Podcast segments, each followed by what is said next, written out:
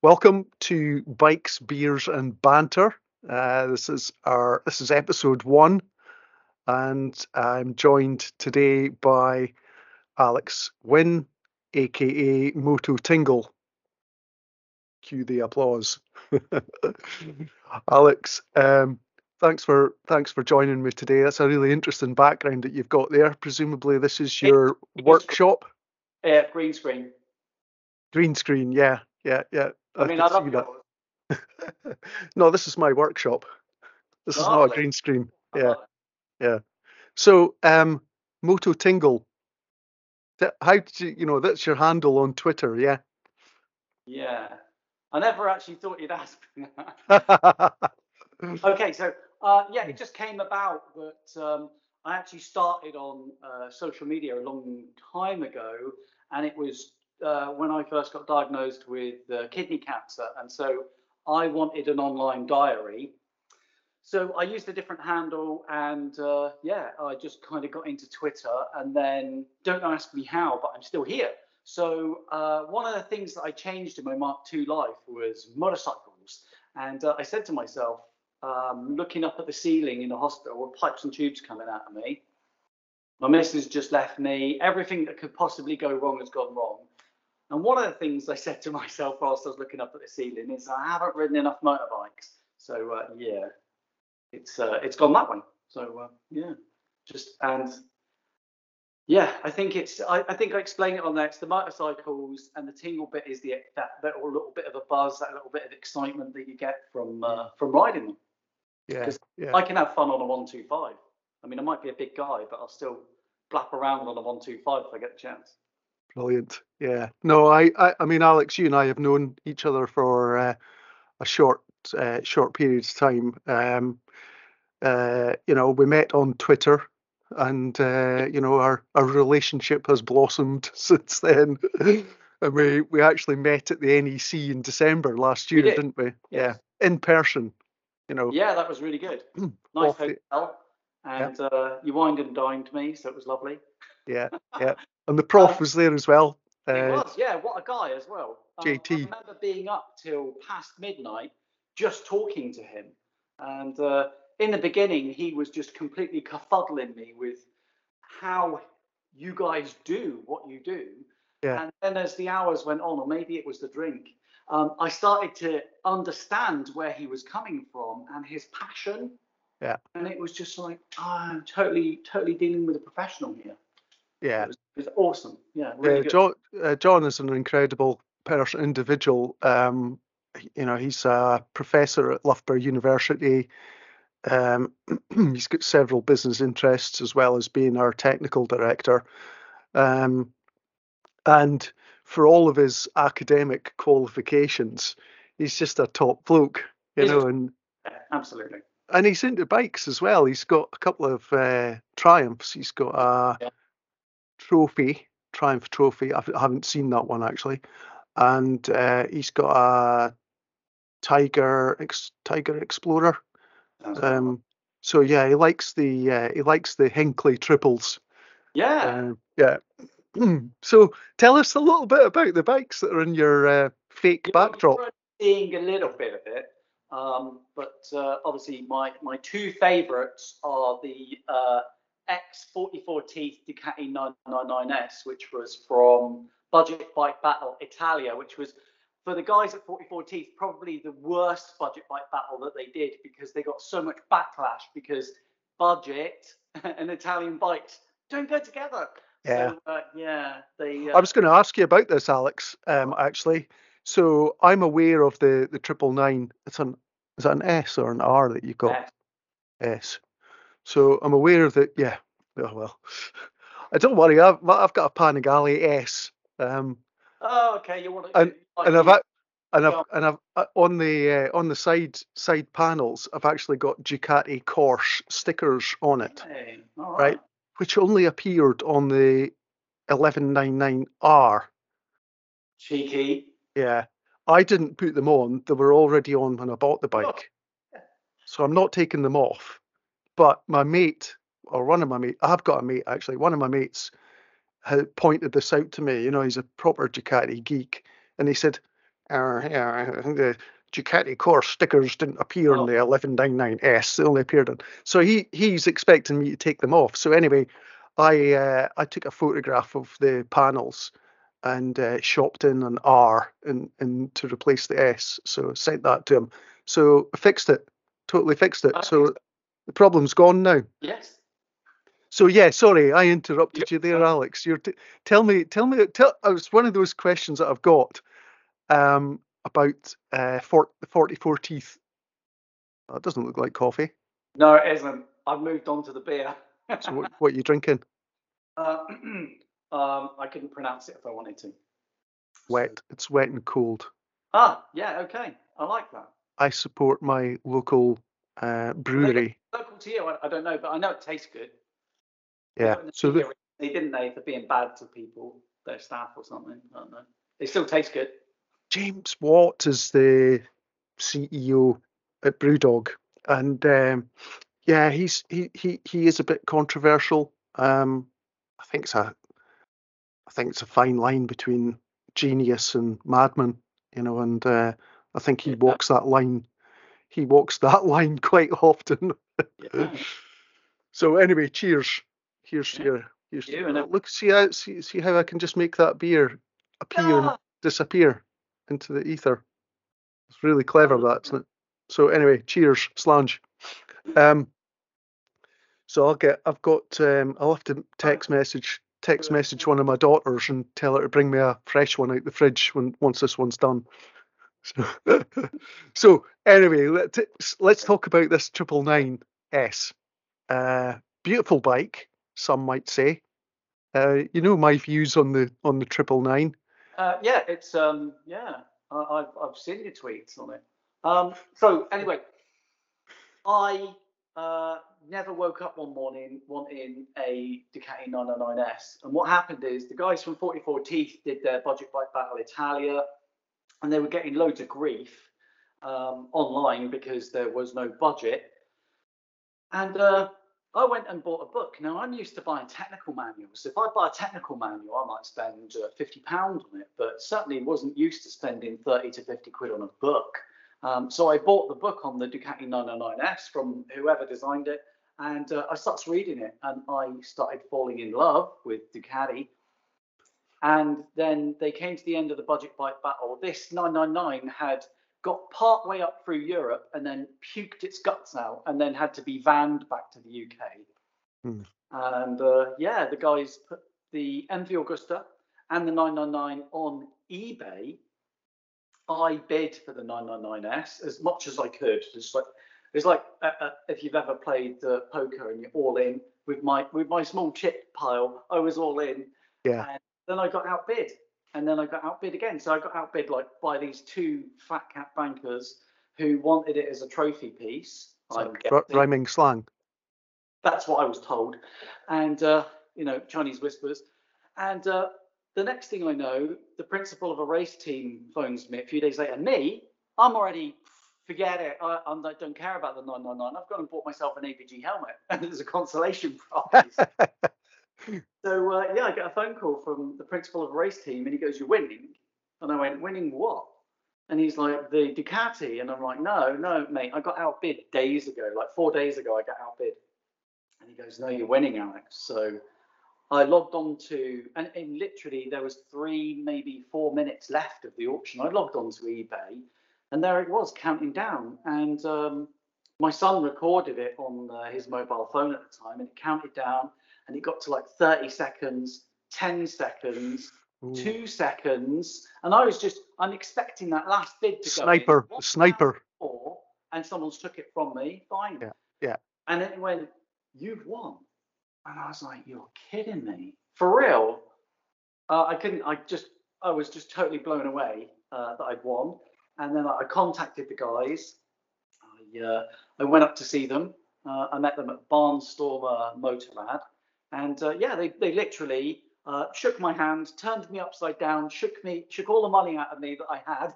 Yeah.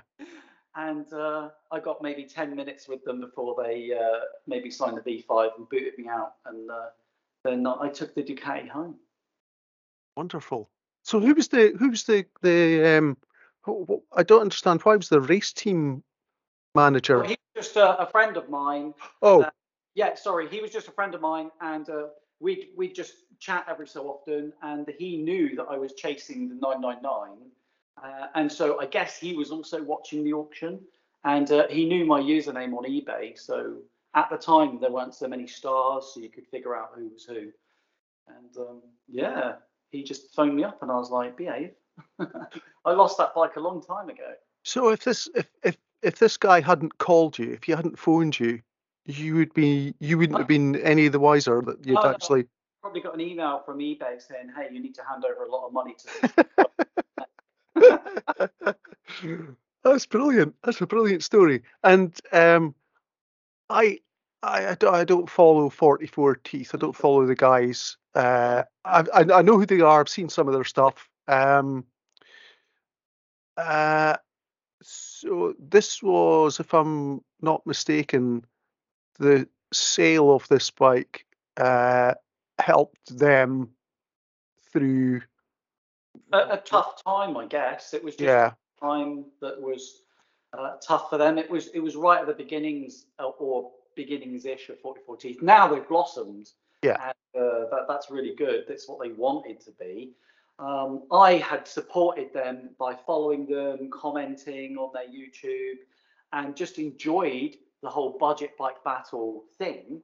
Yeah. And then I go and get that, and it's ah man. And I've uh, even uh, Chris from 44 Teeth had a good old laugh because I've kept it as uh, original as possible. The only thing it's missing is a couple of 44 Teeth stickers, which Al Fagan said he would send me, and he never did.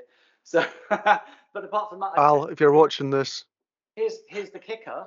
That ain't no uh, like you know, it's not some like showpiece. It, I use it. I Yeah. commute on that motorcycle. Anybody that knows me locally, well, even the missus will tell you, I commute on that bike and I oh, put thousands of miles on it every year. now I know you're lying, Alex, because I know that you cannot you cannot commute on these bikes unless it's a Yes, you can. Very short, very fast distances. they need to you need to I took I took my uh, my my bike into town for a meeting a couple of months ago. So I live uh, on the the west outskirts of Aberdeen Nice. and uh, I thought it was a nice day, you know, and I was meeting up with uh, my my shareholders actually, and uh, we are having a, going to have a catch up lunch. I thought I'll take the bike into town, you know. Yeah. yeah. And uh, as I started to get in, get into town, into the heavier traffic, I'm in, I'm in a, a a big long line of traffic, wait, waiting at a red light, and I'm watching the temperature gauge going up and up and up and up and up, and I'm thinking, everybody's looking at this bike right now, thinking that's a really cool bike, you know. But it's going to any second now, it's going to cut out, and it's not going to start. So everything's going to be, uh, you know, street cred, boof, out the window. Oh, no. Uh, so, but I just, I, I, don't, I can't remember what temperature they cut out at, but I think it was about 108 degrees. Uh, Uh, so I was, I think I was getting pretty close to, um, you know, side stand down and walk into the walk into the restaurant. so, uh, but yeah, uh, yeah, they uh, they they're they do need a lot of airflow through them. Yes. They do like that. But you got to ride at a pace. Yeah, yeah. Yeah. So I've got a mate who's got a triple nine as well, and uh, we uh, affectionately call it Sally Gunnell Okay. um, because it's nae pretty, but it's a good runner. Oh, see, it, it's okay. Uh, it was a turning point, and um, I just really enjoyed the story behind the creation of the bike. So anybody who's read the book on it, I think there's only one book. Um, you can you can quickly fall in love with the effort that was put into it, and then yeah, I guess uh, if they messed it up visually, uh, that's a shame. But it rides so well. Yeah, no, that's what that's what my mate. That's- Uh, that's the beauty of it. I'm Hmm. I'm sat on it looking out, not looking in, so I'm fine. Yeah, to me, yeah. I've just got these a green speedo rev counter and this lovely red. Oh, yeah, and everything's warp speed. It's good. Yeah, absolutely. So what did you have to do to it? You said it just sort of had a bit of a, Oh well, if, a if fart it. So, the apologies to Sally Gunnell if she ever sees this. I don't. I didn't mean it either. So- she is. She's a good runner. Oh, okay. Uh, yeah. Uh, well, if you ever watched any of the 44 Teeth videos, you'd know that the motorcycle wasn't the best at starting. And um, yeah, I found out why. So uh, I just ended up stripping it. And that wasn't because I wasn't unhappy with it. I wanted to put it back into its prime. And I wasn't in a rush. Yeah. So I kind of started pulling it apart. And then you sit on the side of eBay and then you wait. Yeah. And then you wait until that thing that you're after comes along and um, slowly but surely put the bike back and now it's in it, it really is in its prime and it starts beautifully and Mm. yeah it rides well i'm, I'm well happy with it Is that an open clutch basket I see there? it is yeah yeah Yeah. and you've gone for well you don't have a you have a wet clutch don't you Mhm. okay. but you've gone and yours up a little haven't you I bought the. I bought the. Uh, it's only taken me three years, but I bought the Ducabike. Um, op- um, okay cl- clear clutch cover, yeah and uh, yeah, I was. I was reluctant to. I was reluctant to fit that because I've seen them messed up really badly. yeah they, they they fog up really badly. But uh, one of my mates uh, had one on his 959 and he got uh, his Ducati dealer to fit it for him. And uh, what they did was they fitted it, ran the engine warm, took it off, took the cover off again, wiped it down with uh, just a paper towel, Really? refit, refitted it, ran the bike again, and repeated that cycle a couple of times, and all the condensation was gone. So touch wood, touch wood. Uh, I haven't had any condensation, but I have seen that actually it, it does um, cloud up in the, the cooler weather. So, but I don't take my bike out in the cooler weather. I'm not not tough enough. uh-huh. well every day's a school day i, I wasn't sure what the procedure was so, uh, Yeah, but I had a 748 uh, Right. Many many moons ago. I think it was just when the 748 came out.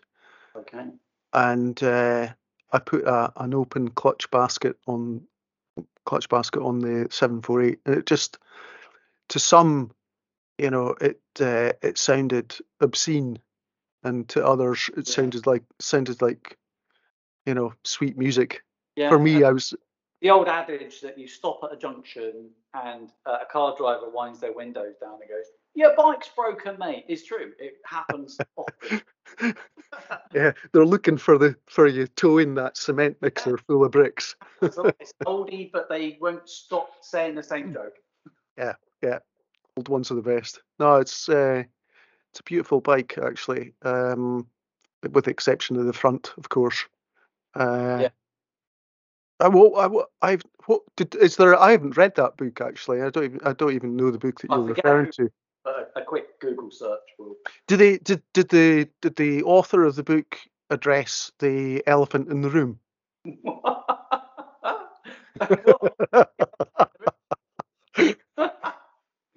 what is the elephant in the room? It's the.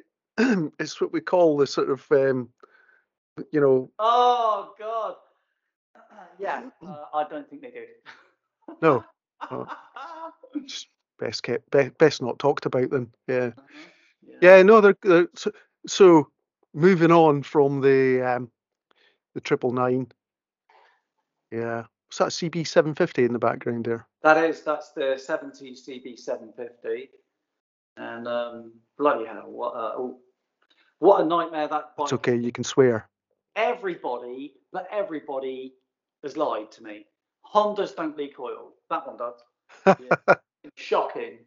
Um, but then it's gone to rack and ruin. When I met it, Yeah. it was owned by um, a client of mine who was a GP, and we never we never really saw eye to eye because uh, GPs have this. Certainly, some GPs have this way of talking down to you, uh, and he always talked down to me. So I'd never never even contemplate going for a pint with the guy. And then uh, I, I knew this bike back in the 90s. So I knew he did European trips on it. And then old age and ill health takes their toll. and I get a phone call from his daughter, and she says, "Dad says, will you buy his bike?" And I was like, "I remember that Honda. Oh yeah, I'd be interested in that." Hmm. And then she said a, a bunch of numbers that were just obscene. And then at that point, it's the okay, well, I'll give that some thought and I'll get back to you. Never. Yeah. Yeah. For it. Uh, six months later, I'd forgotten about it, and the son phoned up. And uh, by that time, his dad had been taken into a care home. The dad was with uh, the son, and I got to speak to him on speakerphone. And um, they came up with a, a much better number. And I said, Yeah, okay, I'll, I'll pick it up expecting to find a really nice CB750 uh, because I paid fair money for it. And Yeah. no, I think it had been laid up since the 90s. And uh, yeah, it had just gone to rack and ruin. So uh, uh, even I don't get it right. Yeah, the you know as the, the bikes the bikes need to be run, you know, and Exactly. yeah, and all all of those bits that go up and down and round and round need to go up and down and round and round, you know. Yeah, so Uh, it kills me when uh, guys and girls collect motorcycles and then they have them as some kind of Mm. uh, some kind of showpiece, if you like. And, Mm. and there's certainly a guy on uh, that I've mentioned before on YouTube that has a selection of Ducatis that he's so proud to say have never been started, and that Oh, makes me so sad. oh my goodness. I mean, I'm not saying take it down a dirt track. Do you know what I mean? I'm just saying give, give the bike some use. Um, Yeah. But no, a lot of people do collect them. Um, and I'm a big believer in documenting what I find. I try and put stuff up on YouTube, but mostly on Twitter because it's easier for me. Yeah. And do a few videos. And it was just really odd things. Like I ended up getting to a point where I got so fed up with the CB750's wiring loom and repairing it that I was able to get a brand new wiring loom for it aftermarket, Yeah. uh, which wasn't easy to get hold of.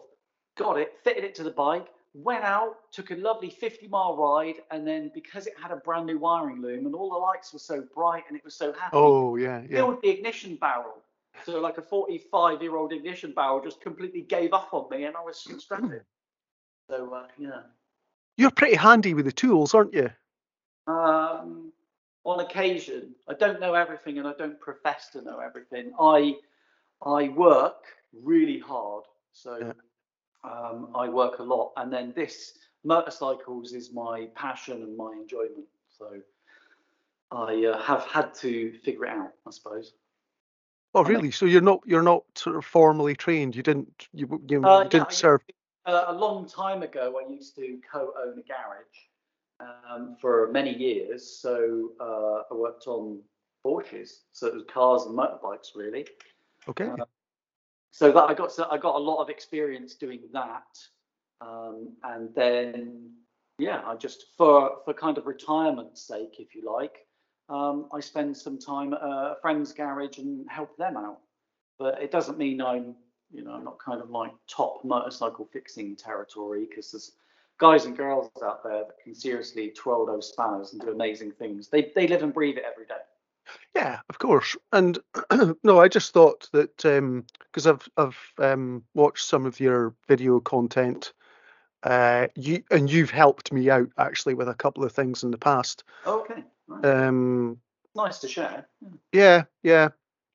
Uh, and uh, I just I just thought that you'd been you'd had some sort of formal. Yeah, Um, I mean, I had in the past. Yeah. Uh, and then then deciding to own a garage was quite a big step. So Yeah. uh, business partner and uh, yeah, uh, that was the ten year run. That was all right. but it's it's a it's a little bit like um, I mean once you, if you've got the acumen, if you've got this sort of um, technical um, propensity for tech things that are technical, you know, electrical, mechanical. Yeah. I think if you've got if you've got that, uh, you can always build on it, can't you? You can all. You build on it, yeah, but you've Yeah. got to keep it up. So yeah, yeah, at the moment, I'm going through this phase, and this phase is rescuing old motorcycles. And I'm not too, I'm a bit of a, a Yamaha fanboy because they are just well engineered. Yeah. Um, but rescuing old motorcycles, the most recent one was uh, Kawasaki Zephyr 750. saw that on Twitter. Yeah, yeah, Yeah. Oh gosh, I've never owned a Zephyr. I've always looked at them, but people poo-poo them. Yeah. Uh, and so when I got the opportunity to fix one up, I thought I would uh, document it as best I could. And I put it up onto YouTube and a bit of Twitter, and it's a runner, and I love it to bits. It's really good. It's a great bike. I'm really happy with it. It's uh, there at the moment. Yeah, yeah, and you've um, you've got you've got one pretty special bike that's um, left the stable recently. Oh, uh, the R1 Mm. is uh, actually I'm looking at it, so you're only seeing half of what I'm prepared to show. Um, but uh, yeah, I've still got the R1. It had um, Oh, you've still got it. yes, right here, right next to me. Oh, Yeah. I thought you'd Uh, sold uh, it. No, no, I'm handing it over. I've part exchanged it, so I've ordered a brand new Yamaha XSR 900 Yeah, yeah. and um, the R1 is a fantastic machine. I love it to bits, and I will have a more modern one in time. But I took it to Thruxton recently to support Yamaha, and um, it was baking hot, and that bike cooked me. it near killed me. Uh, What, going to more than the Ducati? The uh, the uh, the um, R1. Yeah, but it cooked you more than the Ducati. Yeah, yeah, it was proper hot. Yeah. Really? It wasn't like gonna explode. The, the bike didn't seem to care. It was the human factor. The bike didn't care. And uh, so yeah, I took it to uh, Thruxton. it was one of the hottest days of summer. I rode it back, and I just went, I can't, I can't do this. This is, I need something a bit more upright. And uh, so yeah, I went to um, Bridge Motorcycles in Exeter, and I signed up for an XSR 900. And then the they obviously had two buyers for my R1. And these two guys that I didn't even know existed started bidding against each other. And they're like, uh, they, Bridge are like, we need the bike, we need it now. And I'm like, I ain't giving you no bike, you ain't giving me a bike. Yeah. So that's why I still got it. I'm holding on to it. I'm not Aha. miles on it. Um, Yeah. because what's going to happen here is this is not them, it's me. What's going to happen here is I'm going to hand over my R1. They're going to they're going to give it to somebody else, right? And then I don't know, uh, God God forbid the ship that my bike's on sinks or something like that. and then I don't get my motorbike, and I'll be like, well, I'd like my R1 back, please. And they'll be like, oh, I can't do that. Give you a refund. Yeah, Yeah, so I'll just hold on to it until they can actually produce the goods. yeah, yeah. And I guess um, you know, those if those those are those are buyers who are likely to know what they're what they're buying in terms of the R1. Uh, not too many of them would come along that often, I wouldn't imagine. No, uh, there were a few. Uh, when I said I was going to sell it, a few people were like, "Oh, it's uh, I don't know, uh, Chinese fairings or something like that." But actually, it turns out with a bit of research that it's a um, it was a commission and I don't know what uh, some race paint. Was that right? Race paint did it. So yeah, yeah. So obviously, it's special to a lot of people. It's been been tuned and all that sort of stuff. So it goes for it Yeah, it's the human factor. You don't want to know how old I'm. I am old, and uh, I just can't take it. don't think you're as old as me, Alex. I think I'm probably older than you. Yeah, Uh, let's. Well, uh, I've just had an easier life. I, I'm not. I'm not playing that game because because you'll win. so um, I had a few couple of other questions here, which um, I had actually uh, I just uh, messaged one of my daughters and asked asked her to bring a refill, and uh, I, I tec- texted her, messaged her, and, Oh, and I ha- and I haven't seen a refill come along my way yet. So so sack the um, Yeah. sack the help. Yeah. I don't have a beer helper either. So I, I, uh, I, I- it's interesting what you were, what your your your experience about, um, you know, mechanics, if you like. Um, uh, our family, my family back in the eighties, uh, had uh, three motorcycle shops up in Nice. northeast of Scotland, and um, yeah, it must have been early to mid eighties, and uh, we, my brother and I, uh, did uh, competition schoolboy motocross, and we Ah. had and we had um, the little um, Yamaha YZ125s. Now you say you don't mind tooting along in a 125. These Really. things were just mental. it's absolutely mental. uh, you know, competition motocross bikes, even though they are one one two fives. I mean, you know, I, I must have weighed all of about three stone at that time, and uh, oh wow, okay, ha- hanging on to one of these things was, was was brilliant fun. Yeah, but we used to. So the mechanics in the the garages were all, uh, you know, OEM trained mechanics. So we had, you know, they had um, Yamaha training. Uh, God, we had we had um, dealerships for so Yamaha, Honda, Suzuki, Kawasaki, uh, Ducati. Wow. Uh, Laverda, Moto Guzzi. Laverda. Wow. Laverda, yeah. Uh, I do so, somebody somebody uh, somebody broke into one of the shops and st- stole a Laverda Jota. Oh God! what yeah. today? Yeah.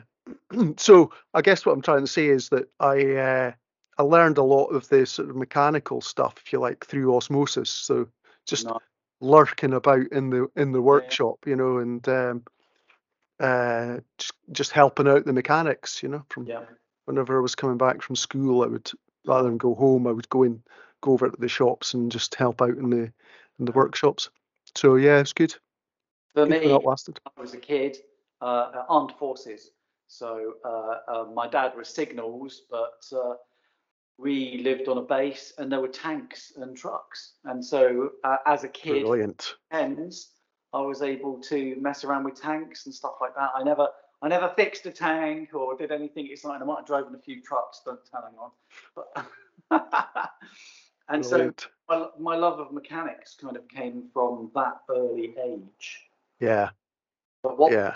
your first motorbike was a one two five competition bike? No, that wasn't my first bike. No, no. Um, so my first motorbike, first motorcycle was I would have been six or seven years old, and it was a an Italjet 80. Okay.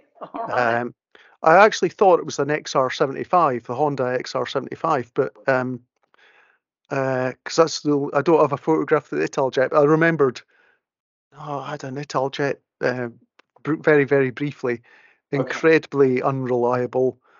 Um, don't think I ever did any any any riding on it. So it was a, a little scrambler. Okay. Um, so then then came the Honda XR75, so something infinitely more reliable than the the, the noisy noisy angry little Italjet. Uh, and then we had uh, used to get my brother's hand me downs. So uh, he, yeah, so I would then then I got uh, my brother's uh, uh, Suzuki RM80. Oh, good. Yeah. And then I think it was an RM. I think it was an RM100. Honestly, I can't if there was such a thing. But then and then it went and then we went to YZ125s and uh, to, I mean, no doubt, I, you know, privileged upbringing, absolutely, you know. Oh, um, oh, good and uh, just loved every moment of it. And we used to, when I was uh, when I was uh, young, um, oh my goodness, maybe about sixteen, I think. My brother was a couple of years older than me, and he used to work in the the the, the garage. Okay. So he had a key to get into the to, to the to the, the shop and he disabled the alarm. So we'd go in there on a Sunday and all of the second-hand bikes were in the back of the, the garage, and uh, we just we just take our pick and and head straight out. Straight. It was a little, it was a little town in the northeast of Scotland, and uh, you know, GS a thousand. I had a GS a thousand when I was sixteen really? years old. uh, it was it was uh, it was fun times, you know, and I just think, oh my goodness, how how am I still alive? I've got no oh. idea, you know. Jeans, jeans, and uh, Converse boots, and uh, scrappy old helmet, you know. Oh. Uh, uh leather jacket and denim cut off jeans. That was the that was the level of protection that we had back then. But uh, yeah, it was it was brilliant, great times. But as a, you know, getting back to the point, um, I learned a lot mechanically, um, but there's a massive difference between a two-stroke 125 and all of those bikes that, are, that are sat behind you. Uh, it's like um, anything. If you if you're not doing something constantly, uh, you can fall out of uh, out of sync with it. So I did take a little bit of a break um, from motorcycles, and um, you fall out really really quick. Three years of not doing anything with motorbikes, and uh, I now know what depression is. So Yeah, yeah, yeah. Well, I I uh, I had a 15-year break. Ah, okay. So, and every single summer, I would hear the bikes out when I'm out, and I'm thinking, I just, oh, what's, why did I, why did I get rid of that 748? You know, Oh, well, well, um, know, business, children, marriage, you know, respons- responsibilities. Yeah. So, um, yeah, uh, but I'm, you know, delighted that I'm, I'm back into it now, and, yeah. and uh, a lot of people don't so they they accept their responsibilities and uh, they say that they will get back into something whether it's cars bikes golf doesn't really matter and then they never do and Yeah. i think it's our responsibility to say to ourselves there is so much that i will do for my family i'll do anything for my family but i need something Yeah. Need from them i i need it for me to be the person that i am and so um, in the past when I have had um, girlfriends and a girl uh, has made comment about the amount of time that I'm spending doing the thing that makes me the person that I am, um, then you kind of know that things aren't going to work out. You know, um, but yeah, it's it's. I took a three-year break. I was convinced by a previous partner that it, that it I would be a lot safer if I didn't do it, and all this sort of stuff. And I don't see motorcycling as inherently unsafe. You don't get um, you don't sit down for dinner, do you, and get a fork and then stab yourself in the eye with it, do you? I mean, it, there's there's a reasonableness with what we do with motorcycles. Most of the Mm. threats for us come from outside sources like other people on the road. Mm, And with any sport, there's a few bad eggs out there, but you could say that of so many other things. I, one of the things that was, I didn't get to start at such a young age as you, um, but I was around motorcycles. Uh, my dad rode, my dad was just BSA, BSA, Triumph. Um, and I remember my first motorbike, I worked right through the summer. I worked seven days a week. And uh, I'll give you the, give you the the quick rundown if you like. Feel free to edit it out. But uh, yeah, um, my dad was in the Falklands. He came back.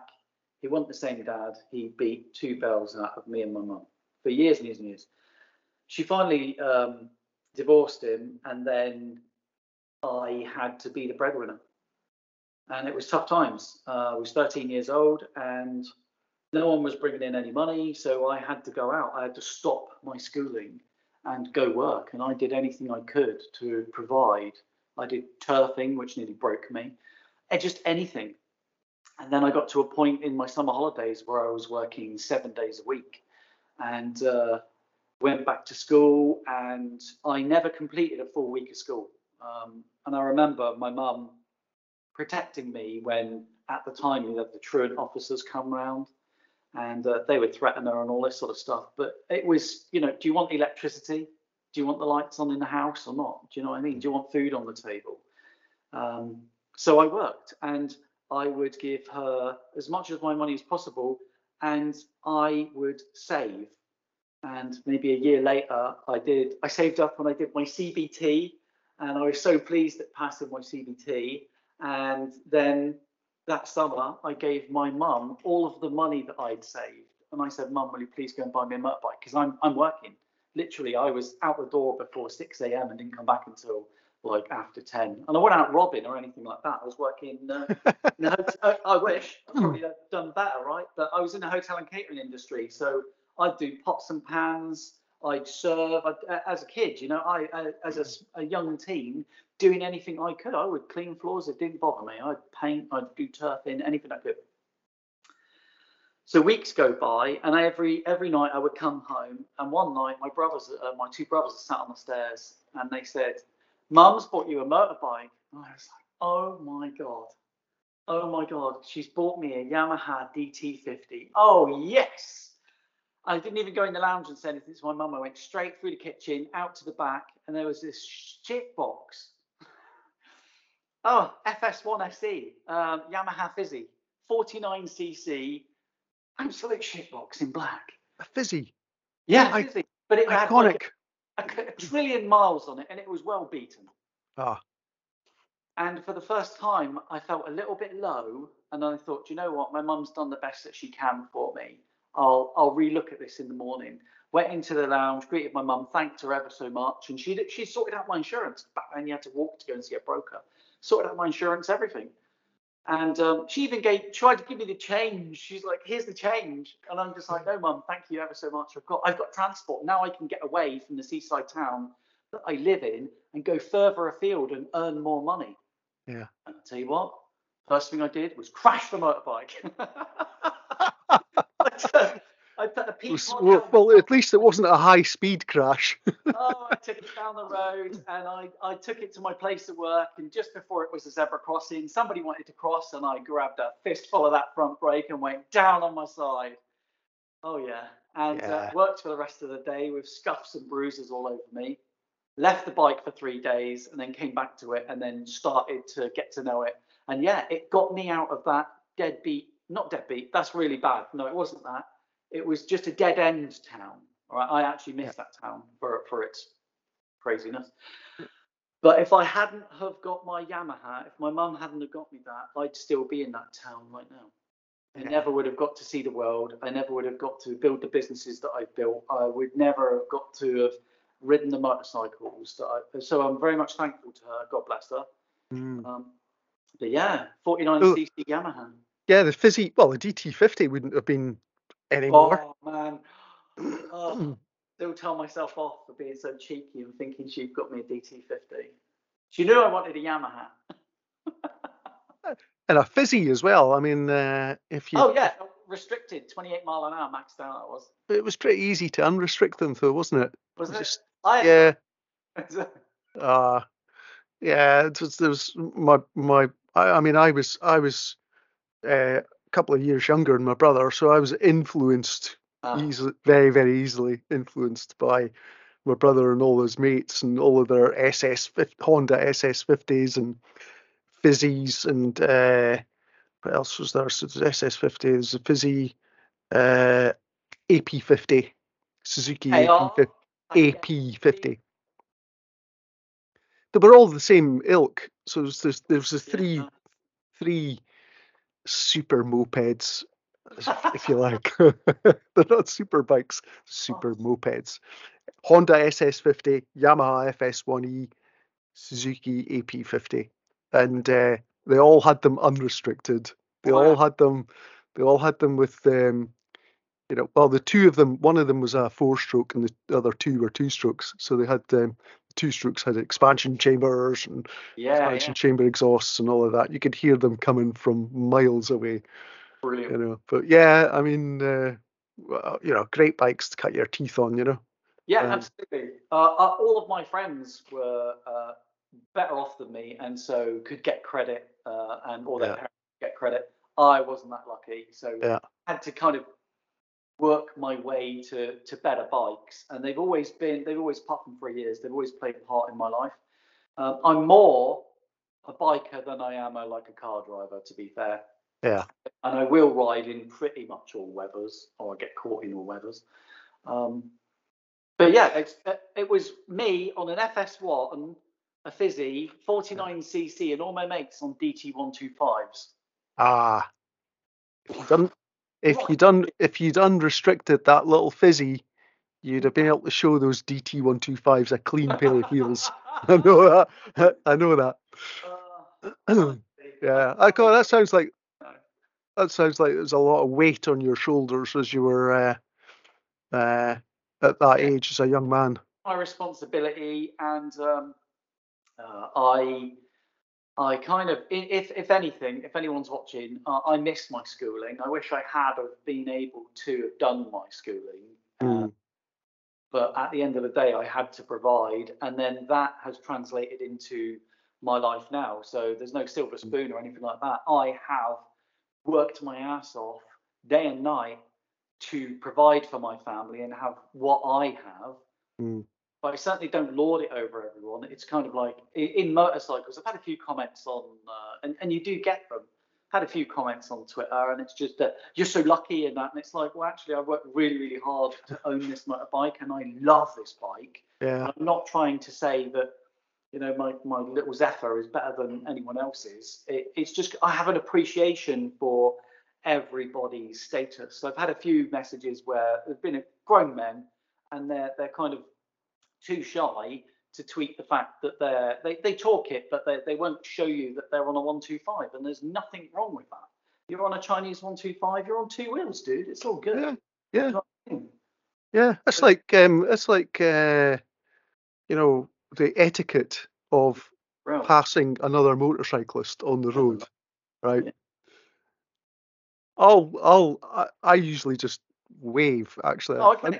I'm not like this, you know. Hiya. I'm not like that. Uh, I, you know, bit of a Oh. cool wave. Can't, can't, can't look overexcited, can you? You know, you know, can't look overexcited. But I, I, I, I wave, and um, uh, whether you've got L plates on, you're on a 50cc, you're on, you know, it doesn't matter to me, you know. And I, I just, I, I think, you know, yeah. I mean, we're all part of the same club, really. We're Um, supposed to be, yeah. And there's a, there's few divisions out there, uh, and some brands get a, a harder knock than others, um, and so that's got to be quite hard for the owners. But I don't see, um, I don't think I've ever slated any brands out there apart from like, you know, when something goes wrong with your bike, it's not the brand's fault necessarily. Mm. Uh, it's just how that particular machine has been to you at that time. I don't think any manufacturer goes out there predominantly to make a really awful motorbike, but prove me wrong. I'm sure somebody out there is way wiser than I am, and I've got some Uh, amazing, like yeah, Laverda. uh, I don't know what. yeah, yeah, yeah. You're right, though. I mean, some brands do get a, a bad rap. I mean, you know, the, the, the red lurker in the background there. Um, you know, not Hey. not not well known for their um, electrical uh, prowess, if you like.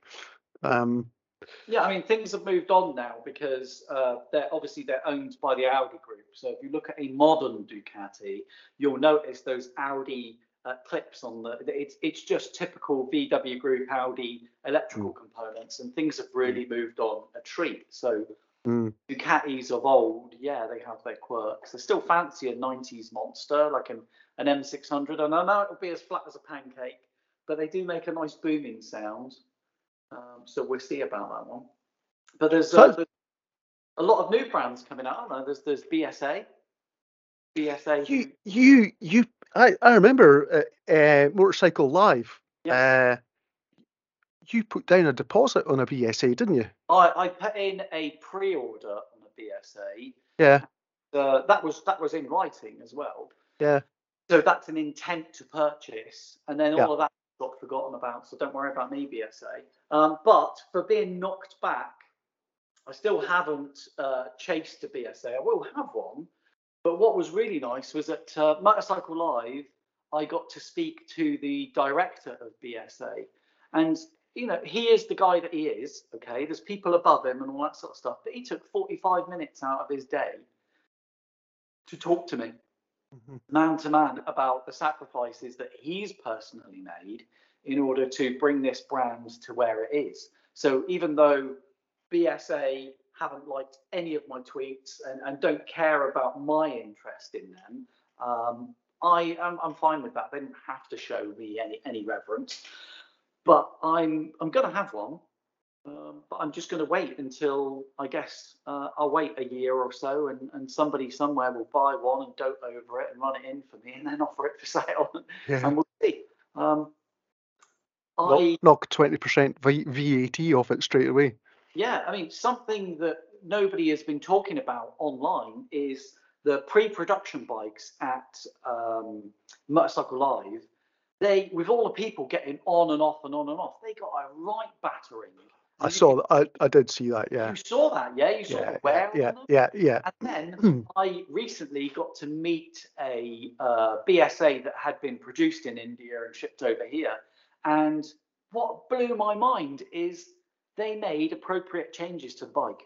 So the, the kick plate that's uh, that your, your right foot would be next to at uh, Motorcycle Live was plastic. Now it's anodized metal and it's a lot tougher um, and it has a really nice finish on it. So um, and that's just one example of the changes. So the bike looks the same, but they have made changes to it and hope it lasts, um, uh, you know, a lot longer. There's a lot of naysayers out there for any new brand that comes along. Um, so I was very much aware when BSA started saying we're taking pre-orders um, on social media. I'd see that people had been sent to the UK to put in a pre-order to get the bike, and that bike's going to be shipped abroad because there's some wealthy fat cat somewhere that can Right. afford to do such a thing to have the first BSA in their country, whether it's a grey import or not. Um, so there's a demand for these things. Um, I'm, I'm a big fan of Royal Enfield, although I don't own one. I've worked on a few. Um, I'd love an Interceptor. That'd be quite cool. But Mm. I'm no good at polishing um, aluminium. uh, that is just a big, big globe on the side of the engine. And I'm thinking I'm going to wreck that. Uh, the engine cover itself. And so many owners out there have them all polished and lovely. And I'm just thinking mine will never be that beautiful. So I've held Yeah. Yeah. Right. Yeah. I, um, one of the one of the lads at our lab, um, one of the engineers actually does the testing. Uh, he's got a, GS twelve fifty GS twelve fifty Adventure, uh, and every year, uh, him and JT the prof uh, and a couple of others go away down to Spain or France or wherever and just take two weeks off and just go Wow. riding riding on the uh, uh, they, they don't slum it you know they're uh, they're booking into decent hotels and Lovely. Enjoying a nice cold beer at the end of the day as well. And and then they're they're uh, doing all sorts of things like uh, you know they'll, pop in and do an off-road experience here for a day and do something else there for a day and so on. So uh, but um, when i was down just after they came back this year when was it? Uh, end of must have been beginning of august when they came back. And i was down at the lab and uh, I said to Andy, you know, how did you how did your uh, couple of weeks go down in in uh, Spain? And he says, oh, it's brilliant, brilliant, absolutely amazing. You know, we could have spent the whole day just speaking about the highlights, you know. But but he says I'm already I'm already uh, sorting out next year's trip and the year after. wow. and the year so 2024 2024 he's talking about doing the himalayas on royal enfields Wow. Wow. Okay. now that's just i want I'm on board. i want i want some of that i want to i want to be able to get into doing something like that that would just be i mean That'd be amazing. you know uh, when, when we're sitting down with my mates and we're just having a beer and you know if we've been if we're away on the bikes for a couple of days and we're you know those are great roads blah blah blah and we have some amazing roads in scotland but That's true. then we're then we're thinking well you know what about austria the roads over in austria are really good and and that you know the the whole thought of just going and doing the himalayas on a royal enfield Oh, yes. it just it makes everything it just puts everything else into Yeah. into insignificance doesn't it Oh, I love that. yeah yeah so um yeah I, I need to it's one of those sorts of things where you obviously you need to prepare for it but uh Okay. i'm think i'm thinking about other things like documenting it. You know, video doing the video documentation. Cool. Good. Yeah, yeah. Yeah. So Yeah, I mean they're what 24 horsepower. Um, but any review I've ever seen of the Himalayan has been positive. really, So they've everybody has said that that motorcycle is capable in its own right, and will. I, I don't know if uh, if anyone watches uh, that Freddie Dobbs. Do you do you watch Freddie Dobbs? Do you know who No, no. He's a YouTuber and Instagrammer, um, and him and his missus. Um, they stayed in Tenerife for a while, but everything he outputs is all about motorbikes. I mean, this guy used to do uh, used to drive for Ocado, so that was his job. He just used to drive for Ocado and do a few uh, YouTube videos on motorbikes. And now this is his career. He talks about his sponsors as clients, and just you know, people are queuing up to give him a motorbike to, to ride.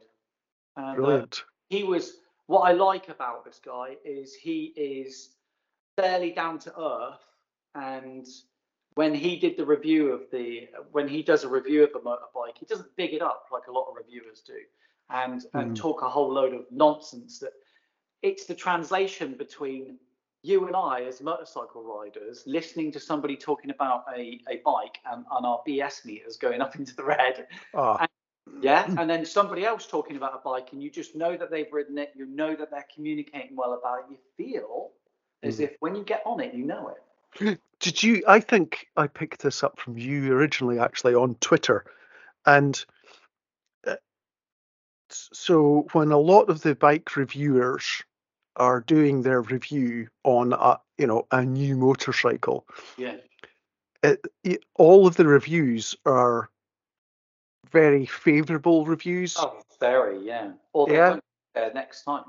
and then you know a year later uh, there's another person from the same publication or whatever and and the review's crap Yeah, yeah. you know it's a crap bike sorry i don't mean the review is crap It's like any industry. I mean, a lot of us that are Mm. into motorcycles. I mean, I'm never going to be noticed because I, I spend my time on Twitter, and if you know, if it's the Instagrammers and the YouTubers of this world that are going on to the things that they want to do.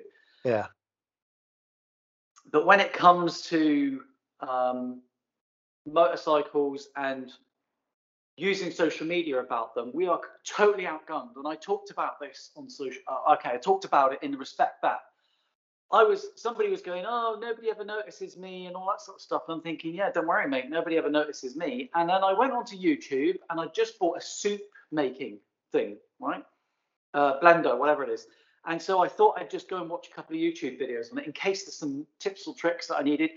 A lady in her kitchen, nobody special, did a eight minute review on one, 250,000 views. So forget it. on some of my videos, I have 139 views. We we've lost it. there's the, the there's the there's the answer to your question alex So it's that's why motorcycle reviewers are given overly favourable response to their first ride, their first meet of that motorcycle, because they will never be invited again. yeah It's true. that's the feedback that I've got from them. They won't be invited again by that brand. Obviously, if they if they ride the motorcycle when they oh sorry you mean if they if they pa- if they if they give a negative review they'll never be invited back again a media if they give a neutral to negative review so neutral or Understand. negative they won't be back and you know it uh, there's been there's been plenty of reviewers out there that have gone and you just know that they didn't get on with the bike. So they just start talking nonsense. Um, and it happens frequently and it's okay. It's just the industry isn't it? I love the industry. It's great. But i've never been one for making out that something's way better than it could be, and I've certainly never contemplated um, uh, just trying to uh, instill that a particular brand is so good because of. This is what I love about motorcycles: the amount of choice that we get as bikers. Mm. Yeah, There- there's bikes for tall guys and girls. There's lower bikes. There's long bikes. There's Yeah. powerful bikes. There's something for everyone. So I kind of hope that we all get along. And I doubt many manufacturers wake up in the morning trying to knock out some more rubbish for us. But when I think about uh, anyone's social media presence talking about motorbikes, and then I always instantly go to that food blender, that soup making machine, and just go, wow, quarter of a million views, and all she was doing was a quick demo on a Breville soup maker, and then there we are doing pumping out our social media, doing everything we can. Yeah, yeah, and and you know, I I I uh, well, I I create I create a little bit of video content, don't create a massive amount. Um, uh, just purely because it's so time consuming. But um, I do know the effort that's required to to produce a shit video and the difference between producing a, a an okay video. And we had uh, lamb chops rides. Yeah, cool. Yeah, we had uh, Chopsy at the uh, lab at the beginning of the year. Uh, super guy, lovely guy. Uh, you know, and he's just exactly as he is on camera. Lovely. That's exactly how he is in person, and I like that as well. um, I like that about people, you know. Yes. Uh, and Chopsy came to the lab, uh, spent, oh my goodness, I reckon, best part of a day with us at the lab. And uh, you know, it's he's a he had a camera here and a camera there, and he had mic uh, Bluetooth microphones, and yeah. he knew exactly the content that he wanted to get. Okay. From us. I remember. Uh, throughout yeah. this process, yeah, and he he produced the ultimately the content was about 25 minutes just under 25 minutes long and it was i thought i mean okay you know uh, I found it particularly interesting because it was it was about us. But you go and look at his other videos, and you see the effort that he goes to in producing yeah. producing. So you can see how you know he's got the number of followers that he's got. He's he's yeah. you know he, he puts in the research, uh, gives gives his his honest and fair opinion about something, and he also is a videographer as well. So he's you know he has to gain those skills. Yeah, yeah. Um, so yeah, I don't have those skills. Um, I was only tweeting today that uh, I want to save old motorbikes, and I want to be able to buy them and uh, work through their problems, fix them up, and then yeah. find some way of uh, selling them or auctioning them or or giving them away. But I don't have the video production skills I'll just grab my phone. I'll just grab my... but but in, in all honesty, that's that's all you need. As long as your phone is on a on a tripod and uh, you've got decent quality sound. I mean, I this quite quite often. Where's the probably? But, yeah, so I use these uh, Rode uh, little um, nice Bluetooth, and and that just fits into the uh, either my digital camera or the or my phone, and uh, uh you know, it's just just it's just the little things like that that step up the quality of a video. Okay, all right. Yeah. I looked at them and, and went, oh my god, expensive. But yeah.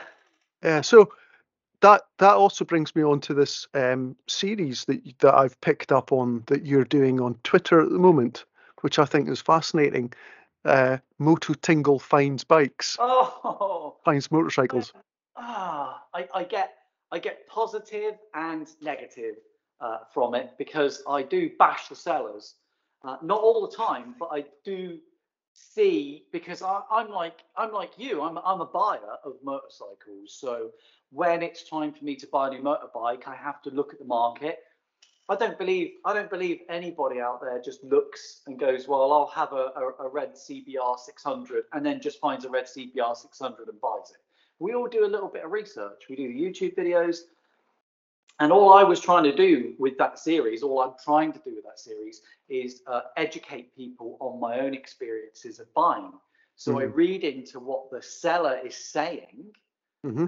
Um, and today there was a, a Yamaha uh, 900 and the guy actually said in the advert that he'd got to the end of his tether with that bike and explained that it had a misfire. And I gave a few examples of what the misfire could be, but I will guess that it's probably a top end rebuild.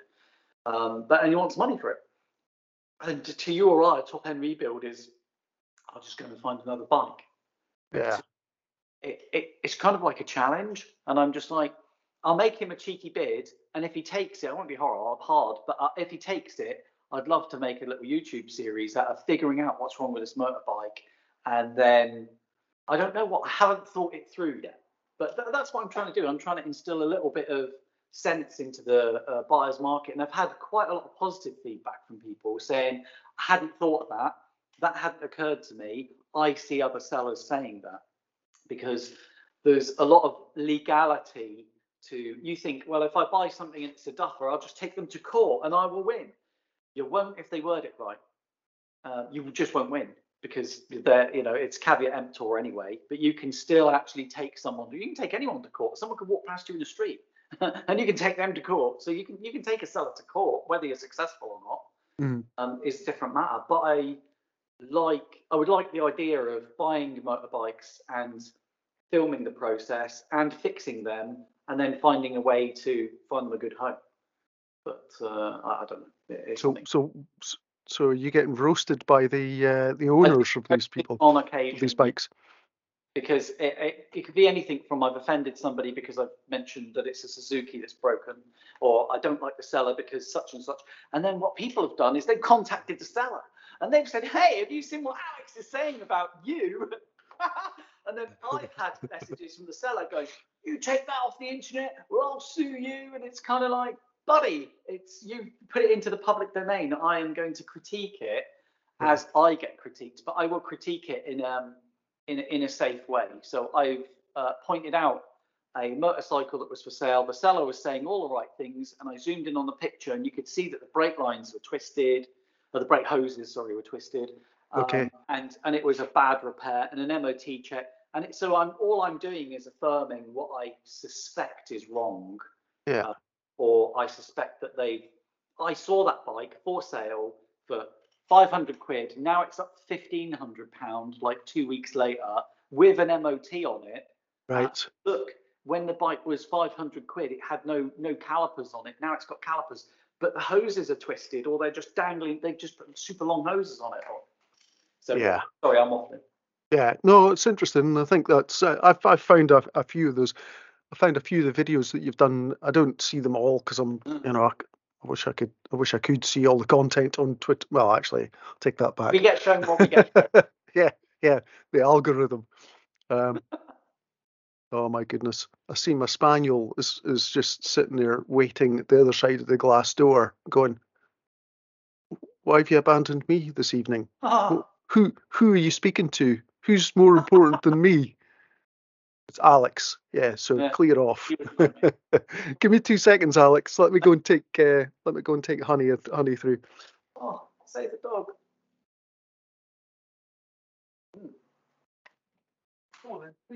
While I've got you all to myself, isn't he a great bloke? Isn't he nice? Not that you'll see this because he probably won't edit it. Just chop, chop great big bits out. Sorry about that, buddy. Yeah, she's uh, she's gonna settle down there. How Okay. is uh, how's Hero? Uh, Hero is just getting old and uh, he's a happy boy. So uh, Yeah, he'll be pleased to see me. But um, yeah, I'm uh, I'm riding uh, a BMW R1150 RT at the moment, mostly. Although today I was on the Honda, and um, it's just it's just a shame I can't take my dog with me. You see all these videos on social media with people putting their dogs on their motorbike, but uh, I once put a pizza in a back box, and uh, I rode from where I bought the pizza to home opened the back box and the pizza was smashed to pieces. So there's no way I'm putting a dog on my motorbike. It's such a shame. yeah, yeah. So is uh, uh, who's it's, uh, Buddy the bike the Buddy the biker dog? Have you yeah, you seen Buddy the biker dog? I have. Yeah. Yeah. Um. Yeah. Um. Do you remember how we met? How we first met? Was it in a nightclub? Did we have a fight? And if we did, probably won. So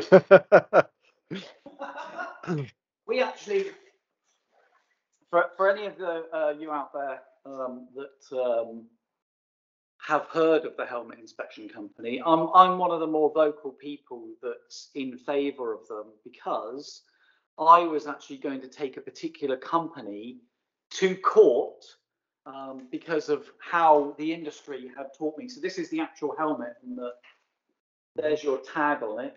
hmm And uh, yeah, what had happened is this uh, Schuberth helmet, which which uh, is fairly decent money helmet. It's not not cheap, Mm. is it? Yeah, yeah, yeah. uh, had gone back for some warranty work and uh, then was delivered back to me um, and was damaged.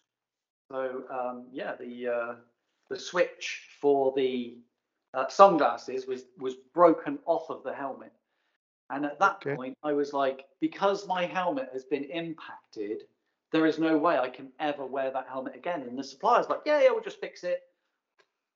And I was like, yeah, well, I don't have a choice, do I? You're going to fix it. But now I can never wear that helmet ever again because what we're taught is if anything happens to it, we are to dispose of our motorcycle helmets immediately. And there's plenty of videos out there where um, even the guy from uh, Arai, if I've said it right, uh, one of the reps from Ar- Arai in the UK is saying, if there's doubt, there is no doubt. Get rid of your helmet. If you think you've, you've dinked it, get rid of your helmet. So I was furious. Um, And I started tweeting about the bad service that I'd had and the fact that my helmet was damaged. And uh, that all they've done is said, well, yeah, we'll just fix it. And um, I thought that that's not good enough. And then out of nowhere, you tweeted at me and you said, this is what we do for a living. We test helmets. And I was like, I think I tweeted at the time that there is no service in the world that does this because if there was, I'd use it. And you said, here we are. Yeah. So yeah, I ended up sending my uh, helmet to you, hmm and you one, you saved me from taking them to court because I had been taught from day zero of uh, owning motorcycle helmets that if anything happens to it, and I've done this, the amount of helmets I've disposed of in the past because I felt that something's happened to it or I've seen something happen to it, and I thought I can't trust that again. I need I need this to be viable for if that one day where something goes wrong and I hit the deck, I need this to be the best that it can absolutely be. Um, and so you explained what you did, and I duly uh, signed up and sent my helmet off, and that was just amazing. You sent me like the, the scans of the helmet, and um, I was just absolutely blown away by the service. You saved me from taking them to court because that's how I believed the world was. You, know, Mm. you drop your helmet, you've got to replace it. They have to fix my helmet, replace it. Um, And to this day, I've still got my Schuberth and I still use it confidently. And uh, yeah, so the service that you offer, um, I'm so thankful for because my mindset at the time was stuck in the old world. It is. I mean, if you if you if you think about uh, the retailer or the manufacturer, if the retailer or manufacturer is not aware of of the service that we provide, then their default position will be, yeah, you know, it's the age old narrative. Uh, if you drop it, replace it. You know. Right. Um, I don't know, I, you know, I don't know the full details of the the experience that you had with that Schuberth, but um, it, it, and then of course, you know, if we, if we, you know, we've come along and we've we're using science and technology to do a structural test, uh, do a, an integrity test on the helmet. Um, and uh, you know we can identify if there is any da- by the way we don't we don't supply any images now. Our insurance our Yeah, insurance broker were just um, you were just showing me my helmet, and that yeah. for me, the process that you took me through um, changed my world for the better. mm, It's something where we've we've been taught forever that if something happens, that's the end of our helmet. And I was I was to the supplier. I was saying, I sent you a perfectly good helmet. You've sent it back damaged. I can never wear this again. Even if you fix it, I can physically never ever wear this again or trust it. I'm gonna have to bin it. You've just cost me a Schuberth, which I keep so tidily Mm. and look after. Mm. And uh, they were nonchalant and did not care. And uh, yeah, there was plenty of to and fro on social media until they ended up blocking me. Um, and it wasn't me slagging them off, it was just me explaining my experience. You then taught me that uh, visual inspections, because you, you've met the visual inspections where a helmet supplier has done a visual inspection on a helmet and then it's gone to you for scanning and they've said, yeah, your helmet's fine. You've gone and scanned it and it's found not to be safe. And that correct. the, correct. Yeah. That is shocking that that people believe that this device that's there to save us mm. can have some kind of person pull out the liner and look at whatever you you know better terminology than I do and mm. make a determination. Um, and I think it would be wise of anybody that um, wants to know more to go on your website and have a look at what you do. I'm not being paid for this, by the way. Yeah, no, it's very. I was just going to say, Alex, it's very kind of you to to to plug the business. Um, yeah, it's. Uh, I mean, we're we're we're, we're still in our, our, early days, you know, but it is it is an outdated narrative now. Yeah. Um, and you know, I don't what I don't want to do is is say to people, um, yeah, if you've dropped your helmet, uh, you know, one in four, for example, let's say for argument's sake, one in four helmets, uh, dropped helmets are actually okay. The problem with saying things like that mm. is that someone could drop a helmet and go, well, 75% chance it's okay, you know, statistically speaking. And I just, you know, I think what what we're what we're the, the narrative that we're trying to drive here is you just don't know it's a complete lottery. It could be, it could look completely scrapped, uh, you know, and when we test it, we find out it's just cosmetic damage, superficial, or it could have fallen from a short height, still look okay, and you know there's damage in there that's safety critical. So it, it, it goes both ways completely to, to the far to each end of the, the rainbow, if you like, what spectrum. I, what I like the most is that the service that you offer is affordable. When, mm. when you think most of us are running around with helmets in excess of 200 hmm. pounds, mm. 200 pound would be considered a low end helmet, mm. um, but still advised by whatever standards. But a lot of us are running around with three to 600 pound helmets.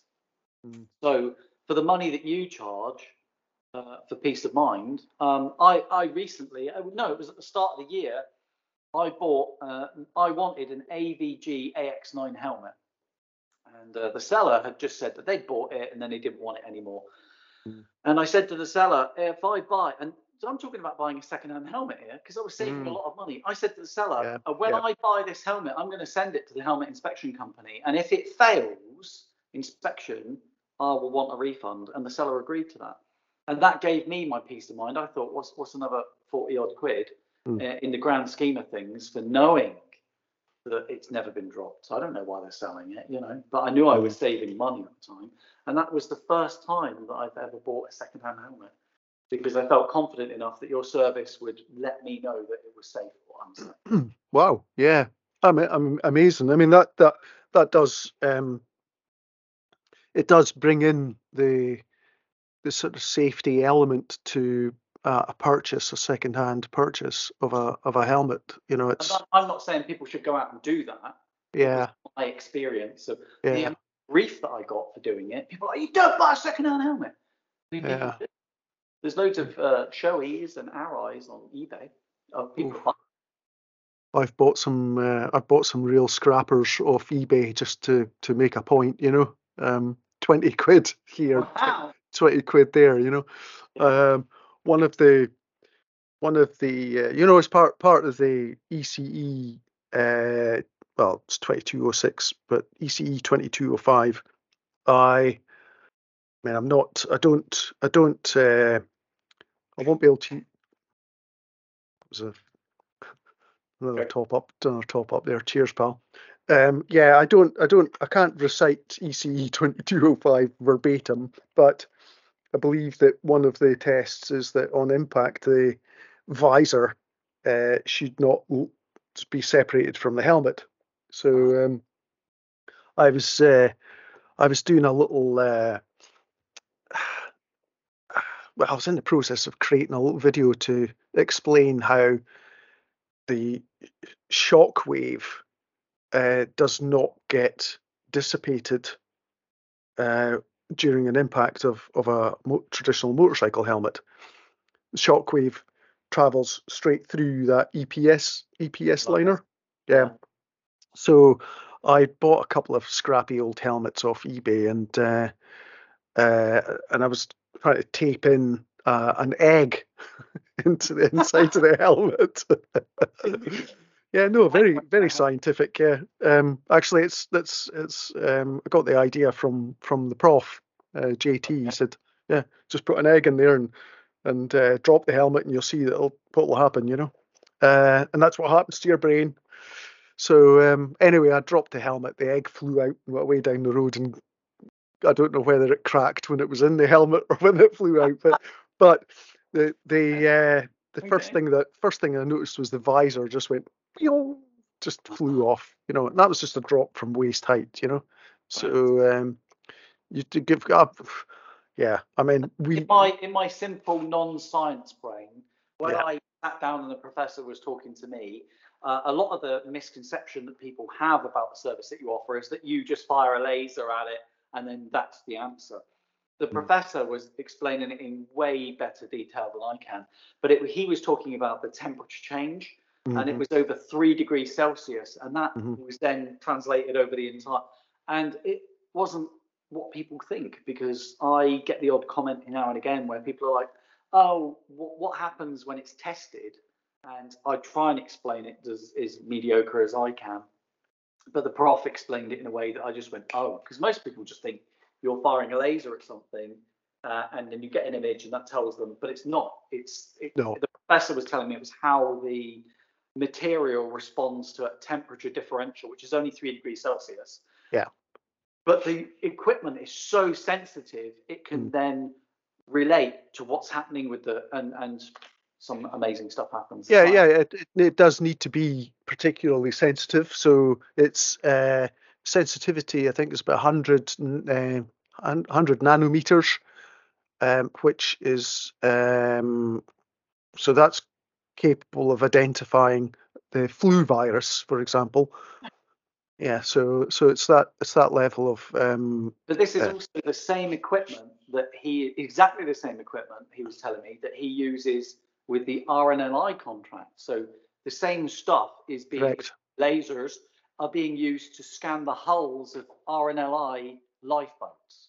Yeah, because they're uh, carbon fiber hulls. Amazing. Yeah, So yeah, if the RNLI trust what you're doing Yeah. and the science behind it, when a biker comes to me and they're like, eh, it's all it's all, you know, nonsense, it's kind of like, dude, you're missing the point. yeah. But the thing is, it's. I mean, I think we're we've been described by by quite a few people now as being disruptors in the market. Um, we've got something that is new, a new application for a technology that's been around for 25, 30 years, right? So the aer- aerospace industry have been using this technology to, uh, uh, you know, look for stress on and damage on uh, airplanes, fuselages, wings, tur- turbine blades, all of those things. So what all we've done is we've scaled it down and just applied it to motorcycle helmets because Okay. I'm I'm a passionate biker and JT is and quite a few of the rest of the guys who are in the lab are. Uh, you know, we just um, the other thing as well is um, you know when we when we opened our doors um, on the first of July last year, we had no idea. We just thought, right, we'll just stick with motorcycle helmets because we know bikers, we are bikers, and you know, uh, will resonate more with bikers, you know. And then we get uh, one of the aerospace defense, big, big, massive uh, American companies say, We've got this uh, new fighter pilot helmet here. Uh, can you test this for us? You know, because they've got, I think the, I think the cost, once you add all the value to that helmet, it's about 25 grand, right? So you don't want to be, you don't want to be, uh, you know, me, um, putting tw- 20, 20 odd grand's worth of equipment onto a, a five grand shell that's that's uh, that's not going to be Right. struct- structurally sound, you know.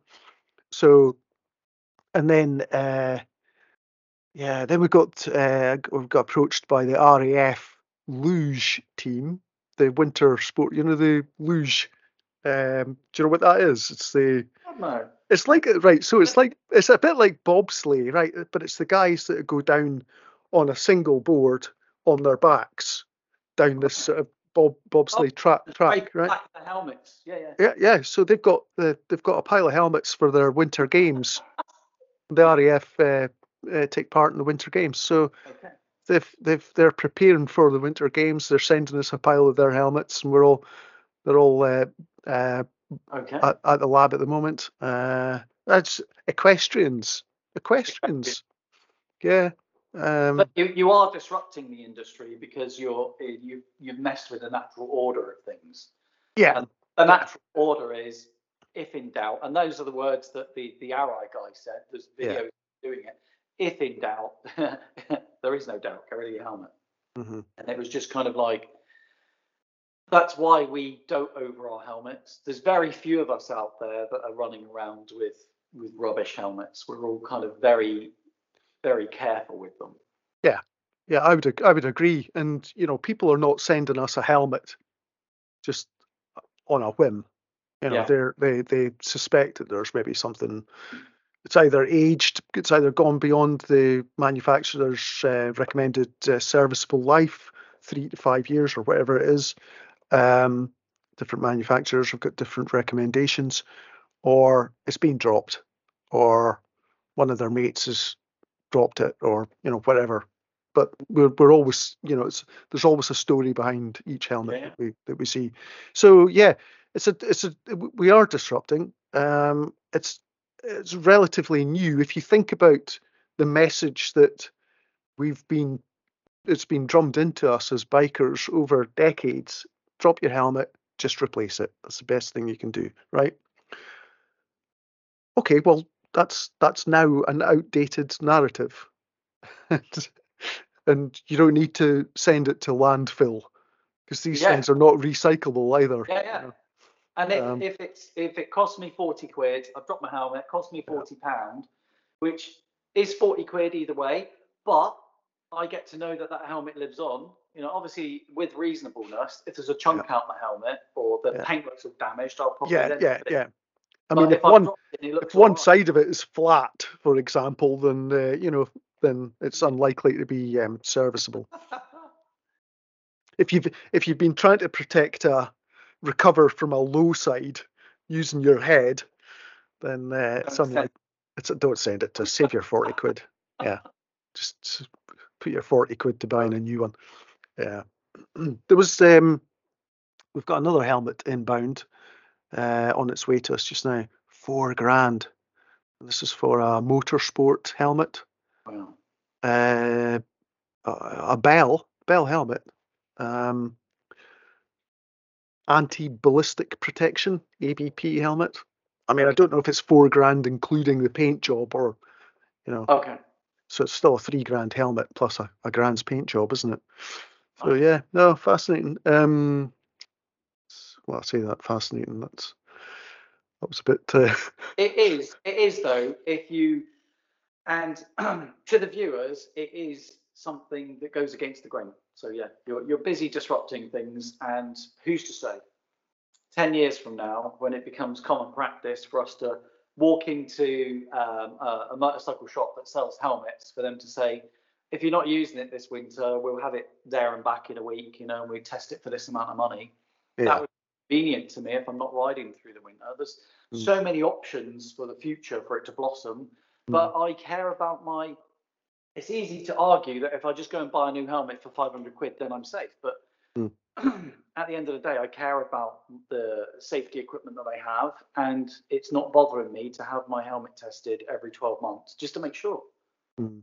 It's 40 pound here and there. It's- worth it to me to say, off we go again, because they, they talk about time as well, don't they? The manufacturers. right. Um, as in the age, as in the age of your helmet, yeah. Right. I think Uh, Arai Arai give you a seven year serviceable life period. Right. Um, some of the others are three to five years. So, Okay. Um, Can vary. but you know, I think well, three to five years is quite. A, that's quite a quite a span actually to say. Well, it's roughly three to five years. All right. Well, okay. Is that three years or is it five Mm. years or is it four years? Well, that depends on how you've used it. Okay. Yeah. All right. It's it's too much. I think there's too much ambiguity around the uh, safety credentials of a helmet, and I think that. So for me personally, I think that the manufacturers, whether this is by design or not, I don't know, but I think that they should be more. Uh, they should provide more information about why have they put this three to five year uh, lifespan on why do I have to replace it when I drop it? Well, this, you know, we know exactly why you, you know, because we know what the how, uh, how the damage would manifest itself on a, on the on a helmet. Okay. So it would be nice for a consumer to have that level of education as well, rather than because the, because the manufacturers are just saying, well, it's a blanket statement, just replace it if you've dropped it. Yes. That's what I was taught. Yeah, but 500 quid helmet, you know, can you please just give me a little bit more justification before I go and give you another 500 quid? Uh, so I think that they, I think that they don't help themselves in some cases, and now that may be by design, and it may be because their legal um, advisors have just Oh. said to keep it keep it that way. But I don't know. I'm not. But I'm not I, I as a, if, if, and I'm not, I as a helmet manufacturer would probably be quite smart to go, actually, every two years we offer a recertification program, which Mm. then sends the, you know, there's a, they clean it, whatever, send it to you, and it Mm. comes back with some form of certification. But yeah, like you say, yeah, we've been we've been looking you a new fridge freezer than uh, fix your old one. That seems to be the way of the world. That's right. Yeah, yeah. We we were um we were looking into uh, refurb service. So but it's just it just feels it just feels quite difficult. You know, it's like uh, every bloody helmet has got different visor fitments. Uh, you know, Oh. so you have to train people on on every single different type of visor that any every single helmet will have on the market. Then you've got um, the availability of, of replacement cheek pads and so on. You don't need to go far into this thought process to realize it sounds good, but actually it's it's actually quite difficult to do that. Uh, I would love a service like that as well. You Oh, know, yeah. it's so um, back Mm. to motorbikes. back to bikes, back to bikes. Lovely, lovely Ducati, which we don't get to see enough of on social media. So I think you're you're not helping us there by by not spamming our timelines with it. so the reason for that, Alex, and, and you'll probably appreciate this as well, is that um, it's my one and only bike. Okay, uh, I, I, and it's um, I'm good. An, an amazing bike. I, I got it. Uh, I picked it up when it was seven years old. Uh, it's now ten years old. I picked it up when it had three thousand miles on the clock, not even run in. and now it's got fifteen thousand, and I, I'm going to need a, a Desmo service pretty soon. So you know, I've done uh, twelve thousand miles in three years. Uh, so yeah, I do use it, um, but I don't know. It's just uh, it just I, I- I'm not comfortable about posting up photographs of my bike all the time, you know, and because my Twitter feed, my, my Twitter account is actually a, a company account. you Oh, know, right. So, That's So- really use. Yeah, yeah. so I don't I don't feel comfortable about doing that. So it's because it's like you know, oh look what I've got, and okay. Well, I guess uh, the next question is, uh, assuming you were going to part exchange your Ducati, what's the next bike? Have you must there must be something there. oh yeah, yeah. Oh, tell us. yeah, What yeah. But without a doubt, yeah, it's a 1299 final edition. Final edition. Yeah, yeah. Tricolor. Yeah, Yeah. tricolor, yeah, with the wheelbarrow Akrapovic Yes, yeah. I want one too, but I Yeah. cannot get near one. Oh, I've seen them. I've never Oh. ridden one, but it's Oh. gorgeous, isn't it?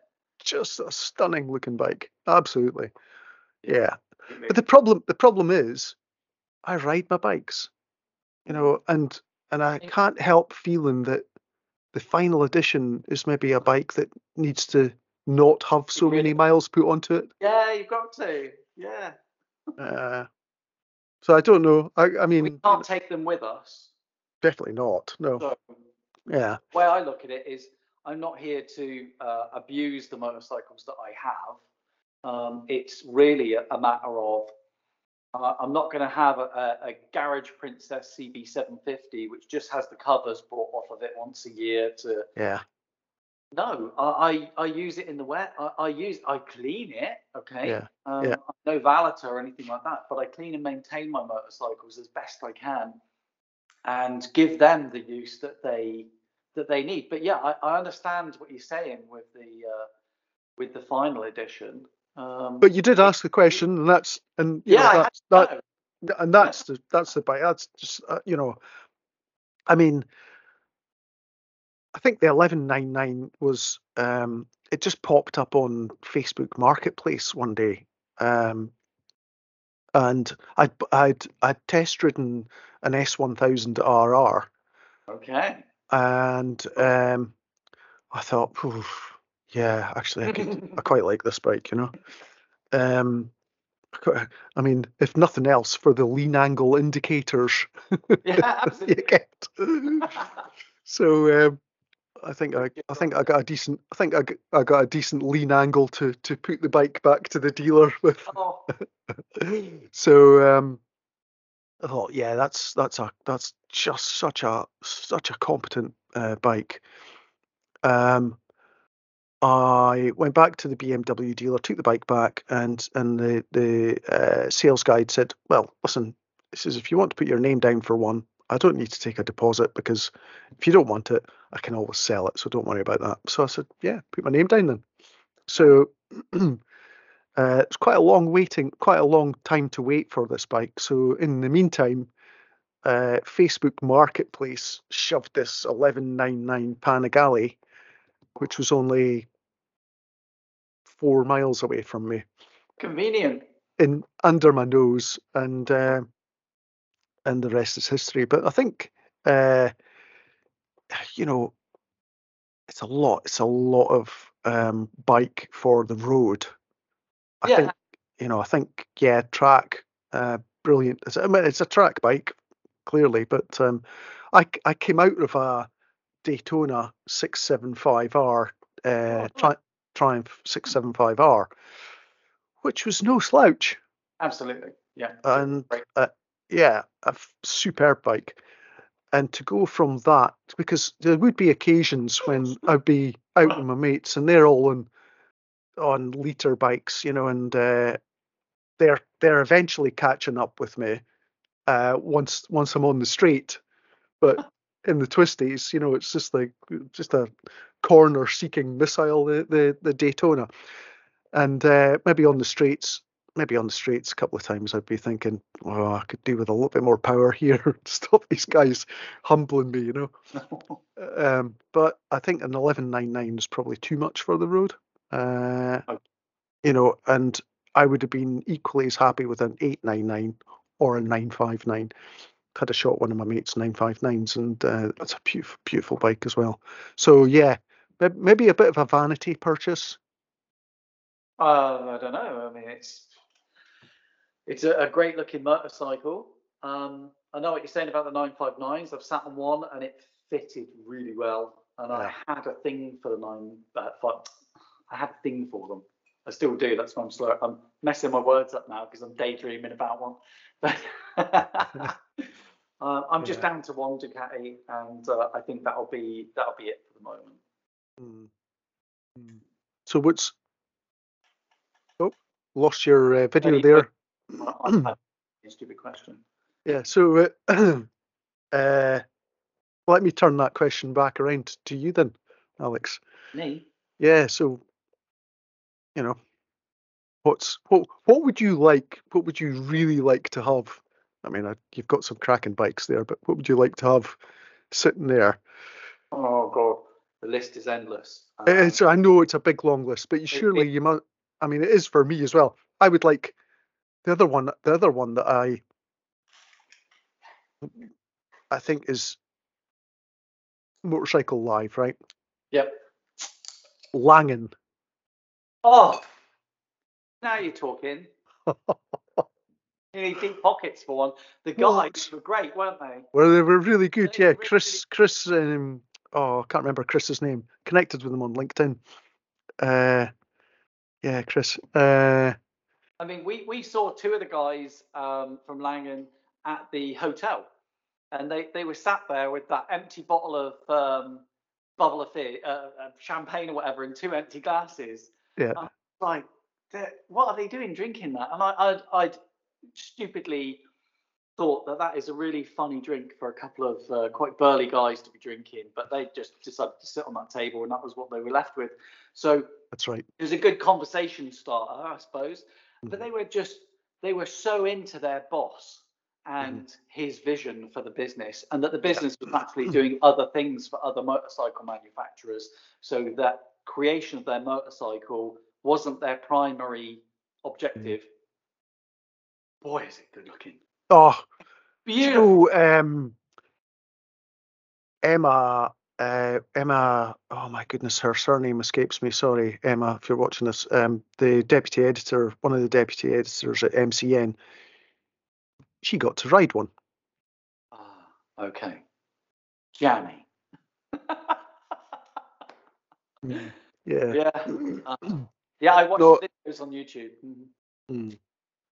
Bra- I think Brave going to bringing out a two-stroke when you know you, you could see the shift towards electric as well at Motorcycle Yeah. Live, couldn't you? You could, but they get in the orders, and the Mm. orders are coming in, and they are selling them.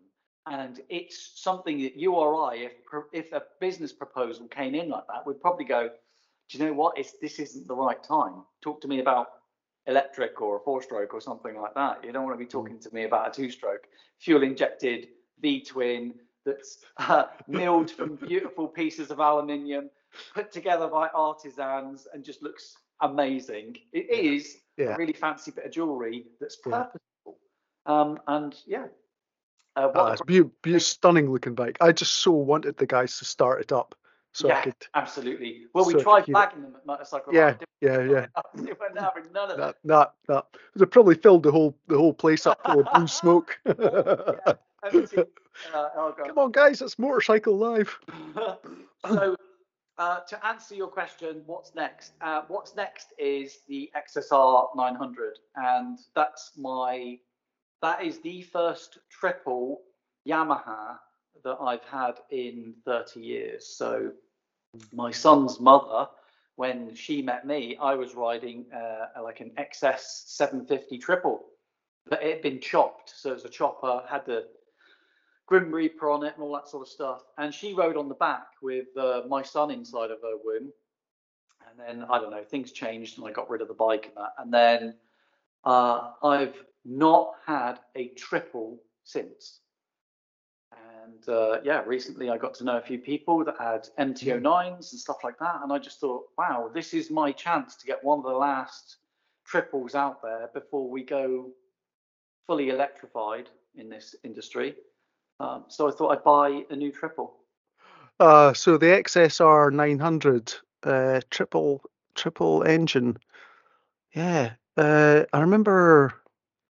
So I do. I think those Triumph triples that Hinckley or Hinckley chuck out are absolutely sublime. I mean, Yeah. I think if uh, I think if I think Triumph for missing a trick with uh, not coming out with a, a liter version of the Daytona. Wow. Okay. You Yeah. know, But Triumph are getting a little bit ahead of themselves because uh, I forget what it's called.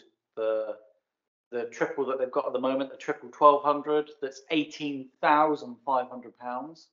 You've got to be kidding me.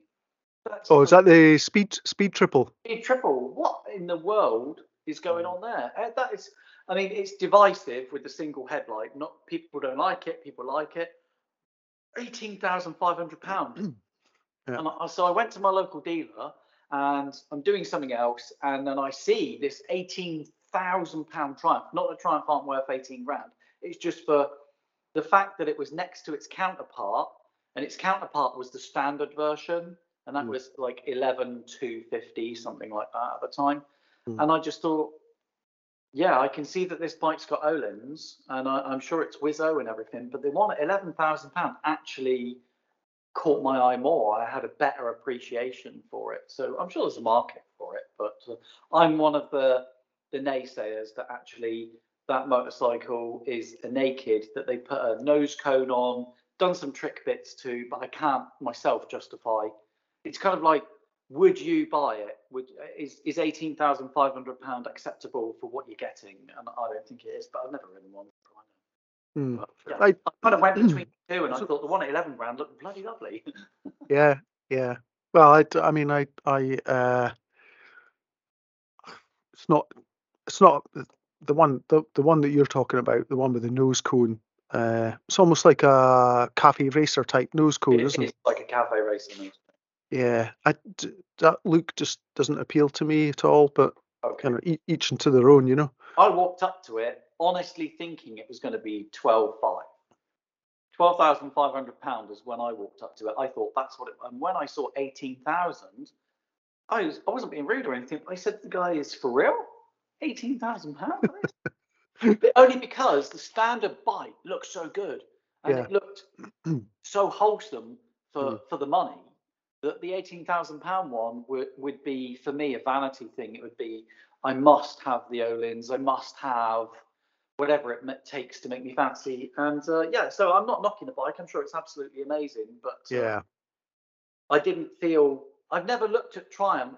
I'm not against Triumph. Uh, I'm- I don't, I've never looked at Triumph as um, that super premium brand, but then I do like a rocket.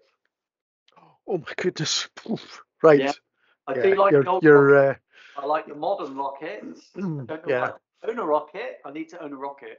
Yeah, yeah, it's up there with the Diavel and the the Ah. rockets and yeah. Absolutely. Hey, the guy, the guy that I get tires from, uh, who um, I'm on first name terms with, and um, I get a Christmas card from him every year. No, I Oh. don't. No, I don't actually. Uh, it's just that I've gone in there, o- in there so often, you know. Um, but uh, he was he was explaining to me that actually that um, what's there a shortage of? So one of the components that you use to make tires is uh, carbon black, yeah.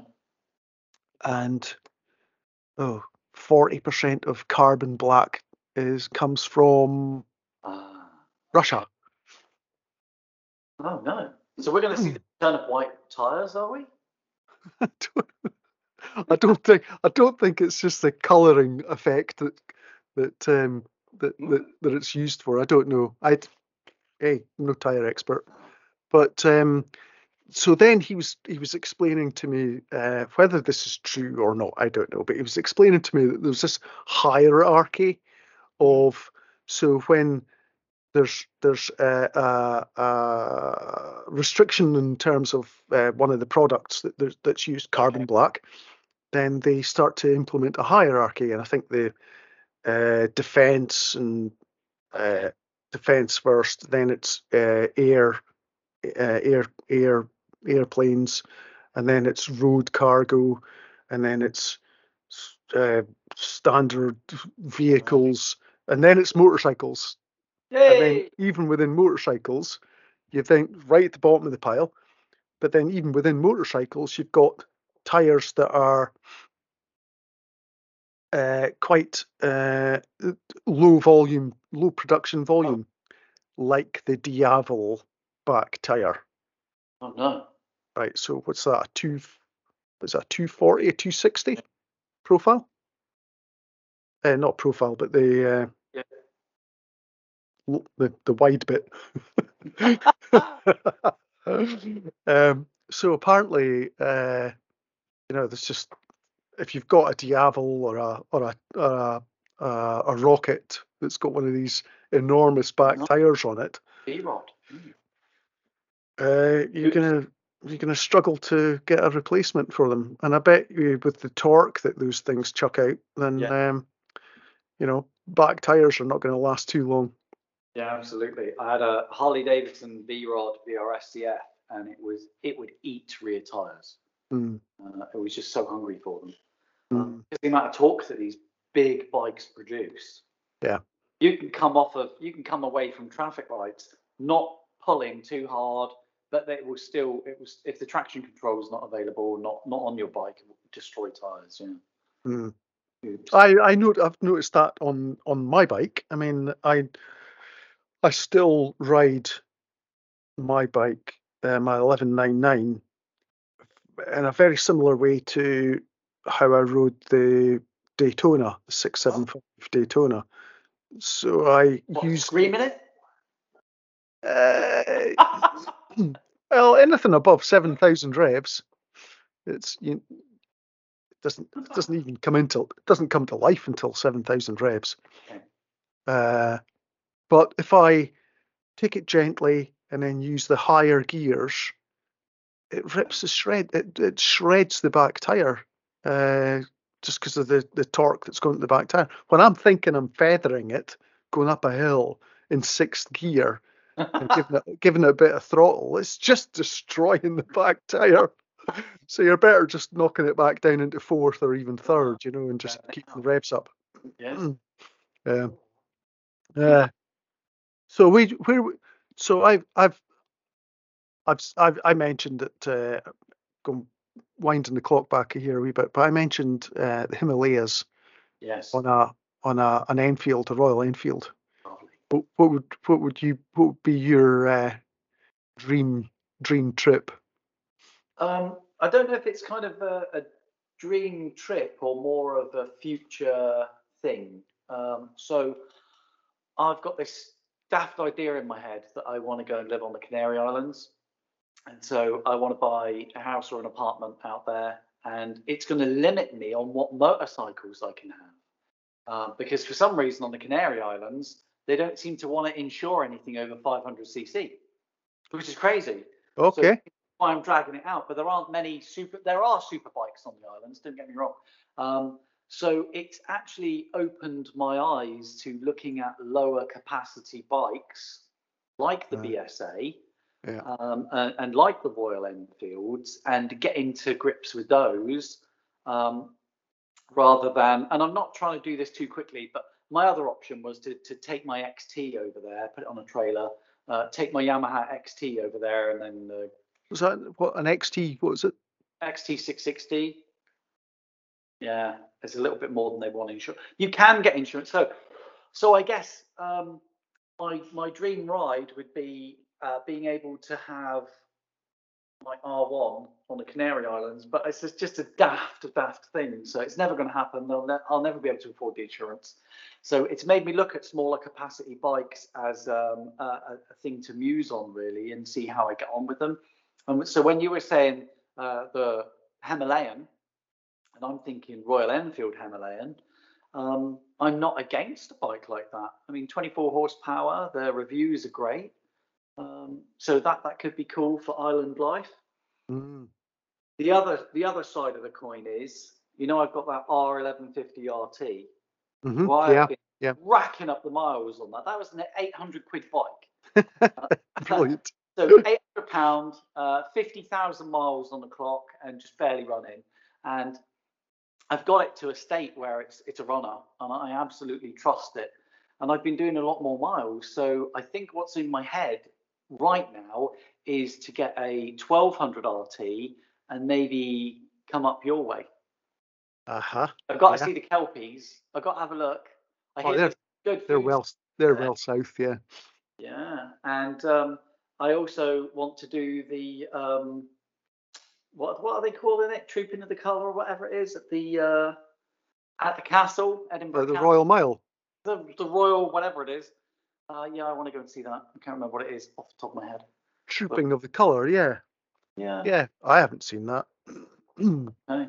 usually. Well, I, I so yeah, I I think I would like a 1200 RT, and I would like to spend a bit more time yeah, up in Scotland because, as you say, the roads are fantastic. I have been to Scotland on occasion, Yeah. and something that totally blew my mind is da- I'm down in Devon. Car drivers don't give way to motorcycles. They they'll do everything they can to stop you from overtaking down here. They just don't like us. Um, whenever I've ridden up in Scotland, and it was a few years ago now, I found that car drivers would indicate left to say, "Go on." Yeah. A yeah, yeah. absolutely wonderful way to treat motorcyclists. Yeah. And um, yeah, uh, so I'd really like to go and explore a bit more of uh, Scotland, and it's the people as well. When I have some great memories of being up there last. I, I mean, you know, I, I, I feel extremely lucky uh, to to have some of the best roads and you know in, in the country on my doorstep, and uh, I, you know, and I'm still in reasonable distance from civilization. Although it takes eight bloody hours to drive down to our lab, and I'm eight hours. uh, East Midlands, and I've got, and I'm I'm heading down on Saturday morning as well. I'm going to the so the reason why I'm heading down Saturday morning. This is a bit like Billy Connolly and his little uh, offshoots in the conversation, but Wow. um, uh, so there's a there's a there's a chap that I I'm connected with on LinkedIn, a guy called Phil Abbott, and he's the managing director of um, Revolution Race Cars. nice. So they've got this sort of it's called uh what's it called? It's called a Sports Prototype Cup, Okay. uh, and they're at Donington. So there are two Ah. two types of two manufacturers of cars uh, compete in this series, All right. and uh, they're at Donington on Sunday. Brilliant. So uh, I'm heading down. I'm going to drive down on Saturday, stop over with the, the prof for a, a couple of nights, and we're going to uh, we're going to head over to, to Donington on Sunday and check out the check out the Revolution race cars. They are just they are awesome, awesome, awesome cars. I mean, uh, yeah, I mean, go and check them out online as well. Revolution. Okay. Uh, I'm over at Oulton Park this weekend with British Superbikes. So yeah, I know, I know you are. So here's my uh, Mercedes. It's no, it's revolution. oh God. Uh, Sorry, Revolution. yeah, Phil, it's okay, cars. Phil. Yeah. So th- here's here's my uh, here's my my. Yeah, yeah, we're not sponsored by anyone, but Well, why not? Well, uh, my my my love of Donington started a long time ago, Yeah, and then I, I get this invite to go to um, Ros ha- Ron Haslam Race School. Yep. And uh, yeah, so I, I I took them up on the offer of coming up, and uh, they weren't. It was a year before they closed, and uh, that was just absolutely amazing experience. I got to ride a, a Honda 650 sports bike, and then I got to go on a Fireblade. And I remember that uh, Donington Park Circuit, being the sort of circuit that it is, half of it's dry and the other half of it's raining. And so when going around a dry track and then into heavy rain, and I probably did about four laps on a Fireblade before I pulled into the pits, and the instructor pulled in behind me and he went, "What?" And I went, "Thank you very much. That was a lovely, lovely experience." And um, I'm just gonna, you know, leave it at that for now and let you get on with other students. And uh, I'm just gonna go and drink coffee for the rest of the day. And he went, "No, Alex, that is not why you're here. You're here to learn how to ride on a race circuit." And I'm like, "Yeah, but this is not working for me." And he's like, "Just follow me." So I did a couple of laps following him, and the guy was amazing. I forget his name because I'm so bad with names. But I can tell you what he was doing. He was in ahead of me, and with his left hand behind him, he was not making gang signs, but he was telling me what gear he was in with his with his hands. To, and so he it worked. My brain took it in as to what gear to be in, and then he signaled for me to take over. And I'm telling you, I was doing amazing. I, for myself, I was doing amazing in the wet. and uh, all of my confidence came back, and I felt so. Uh, yeah, I, I, think it's a shame that um, I can't get more track time really because I absolutely loved it. Well, I I've got um, I I inherited a trailer, a bike trailer. Nice. Okay. Right. Last last year, and uh, no, actually, beginning of the year, and uh, I promised myself that um, I would just hook it up to the pickup, okay. fire fire the Panigale onto the, the trailer, hook it up to the pickup, and and uh, take it down to Donington oh. for uh, for a business meeting, of course. Of no, it's always a good excuse to go and visit the guys at the lab, of course. Um, but get a track day in there as well. Oh my goodness! I I I, I I was at BSB uh, at Donington last year with uh, me and the prof.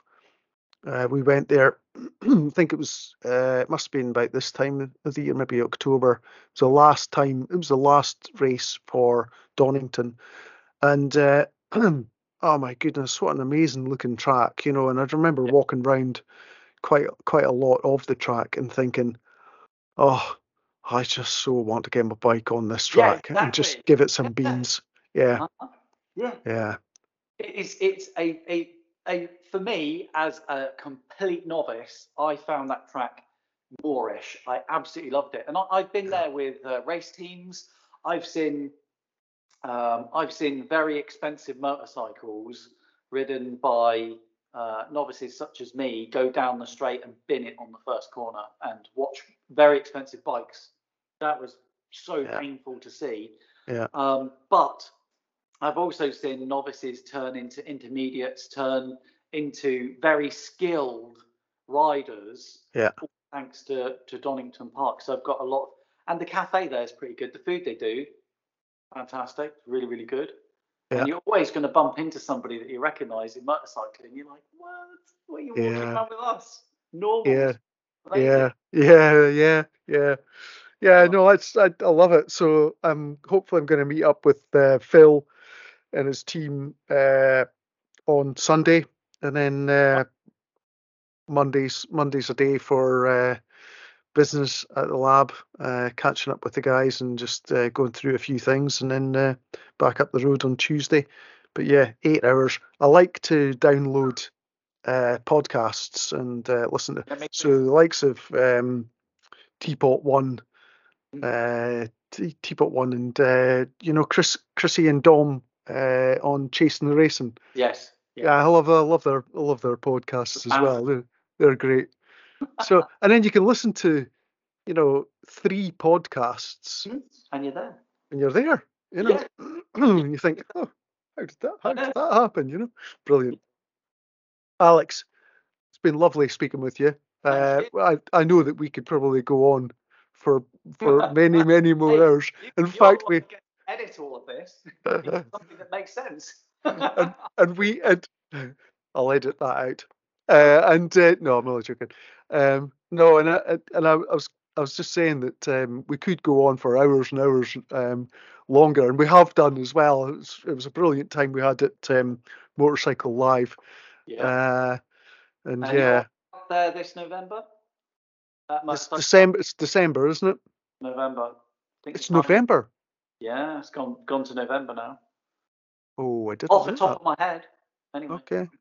Uh, yeah, I'll probably have a look at it. Uh, pop down. I mean, we won't be, you know, it's not the sort of thing that we would be exhibiting at. Uh, we just don't have the resources at this point in time, Alex. Um, so yeah, it's always good to get a, a good. I don't. I don't think that I'll go for three days this time. Okay uh, maybe spend a couple of days or a day there and um, mix that in with a trip to the to the lab again. But uh, no, so well, be good to see you again if you're if you're heading along and um, yeah. catch up with a few more people whilst we're there.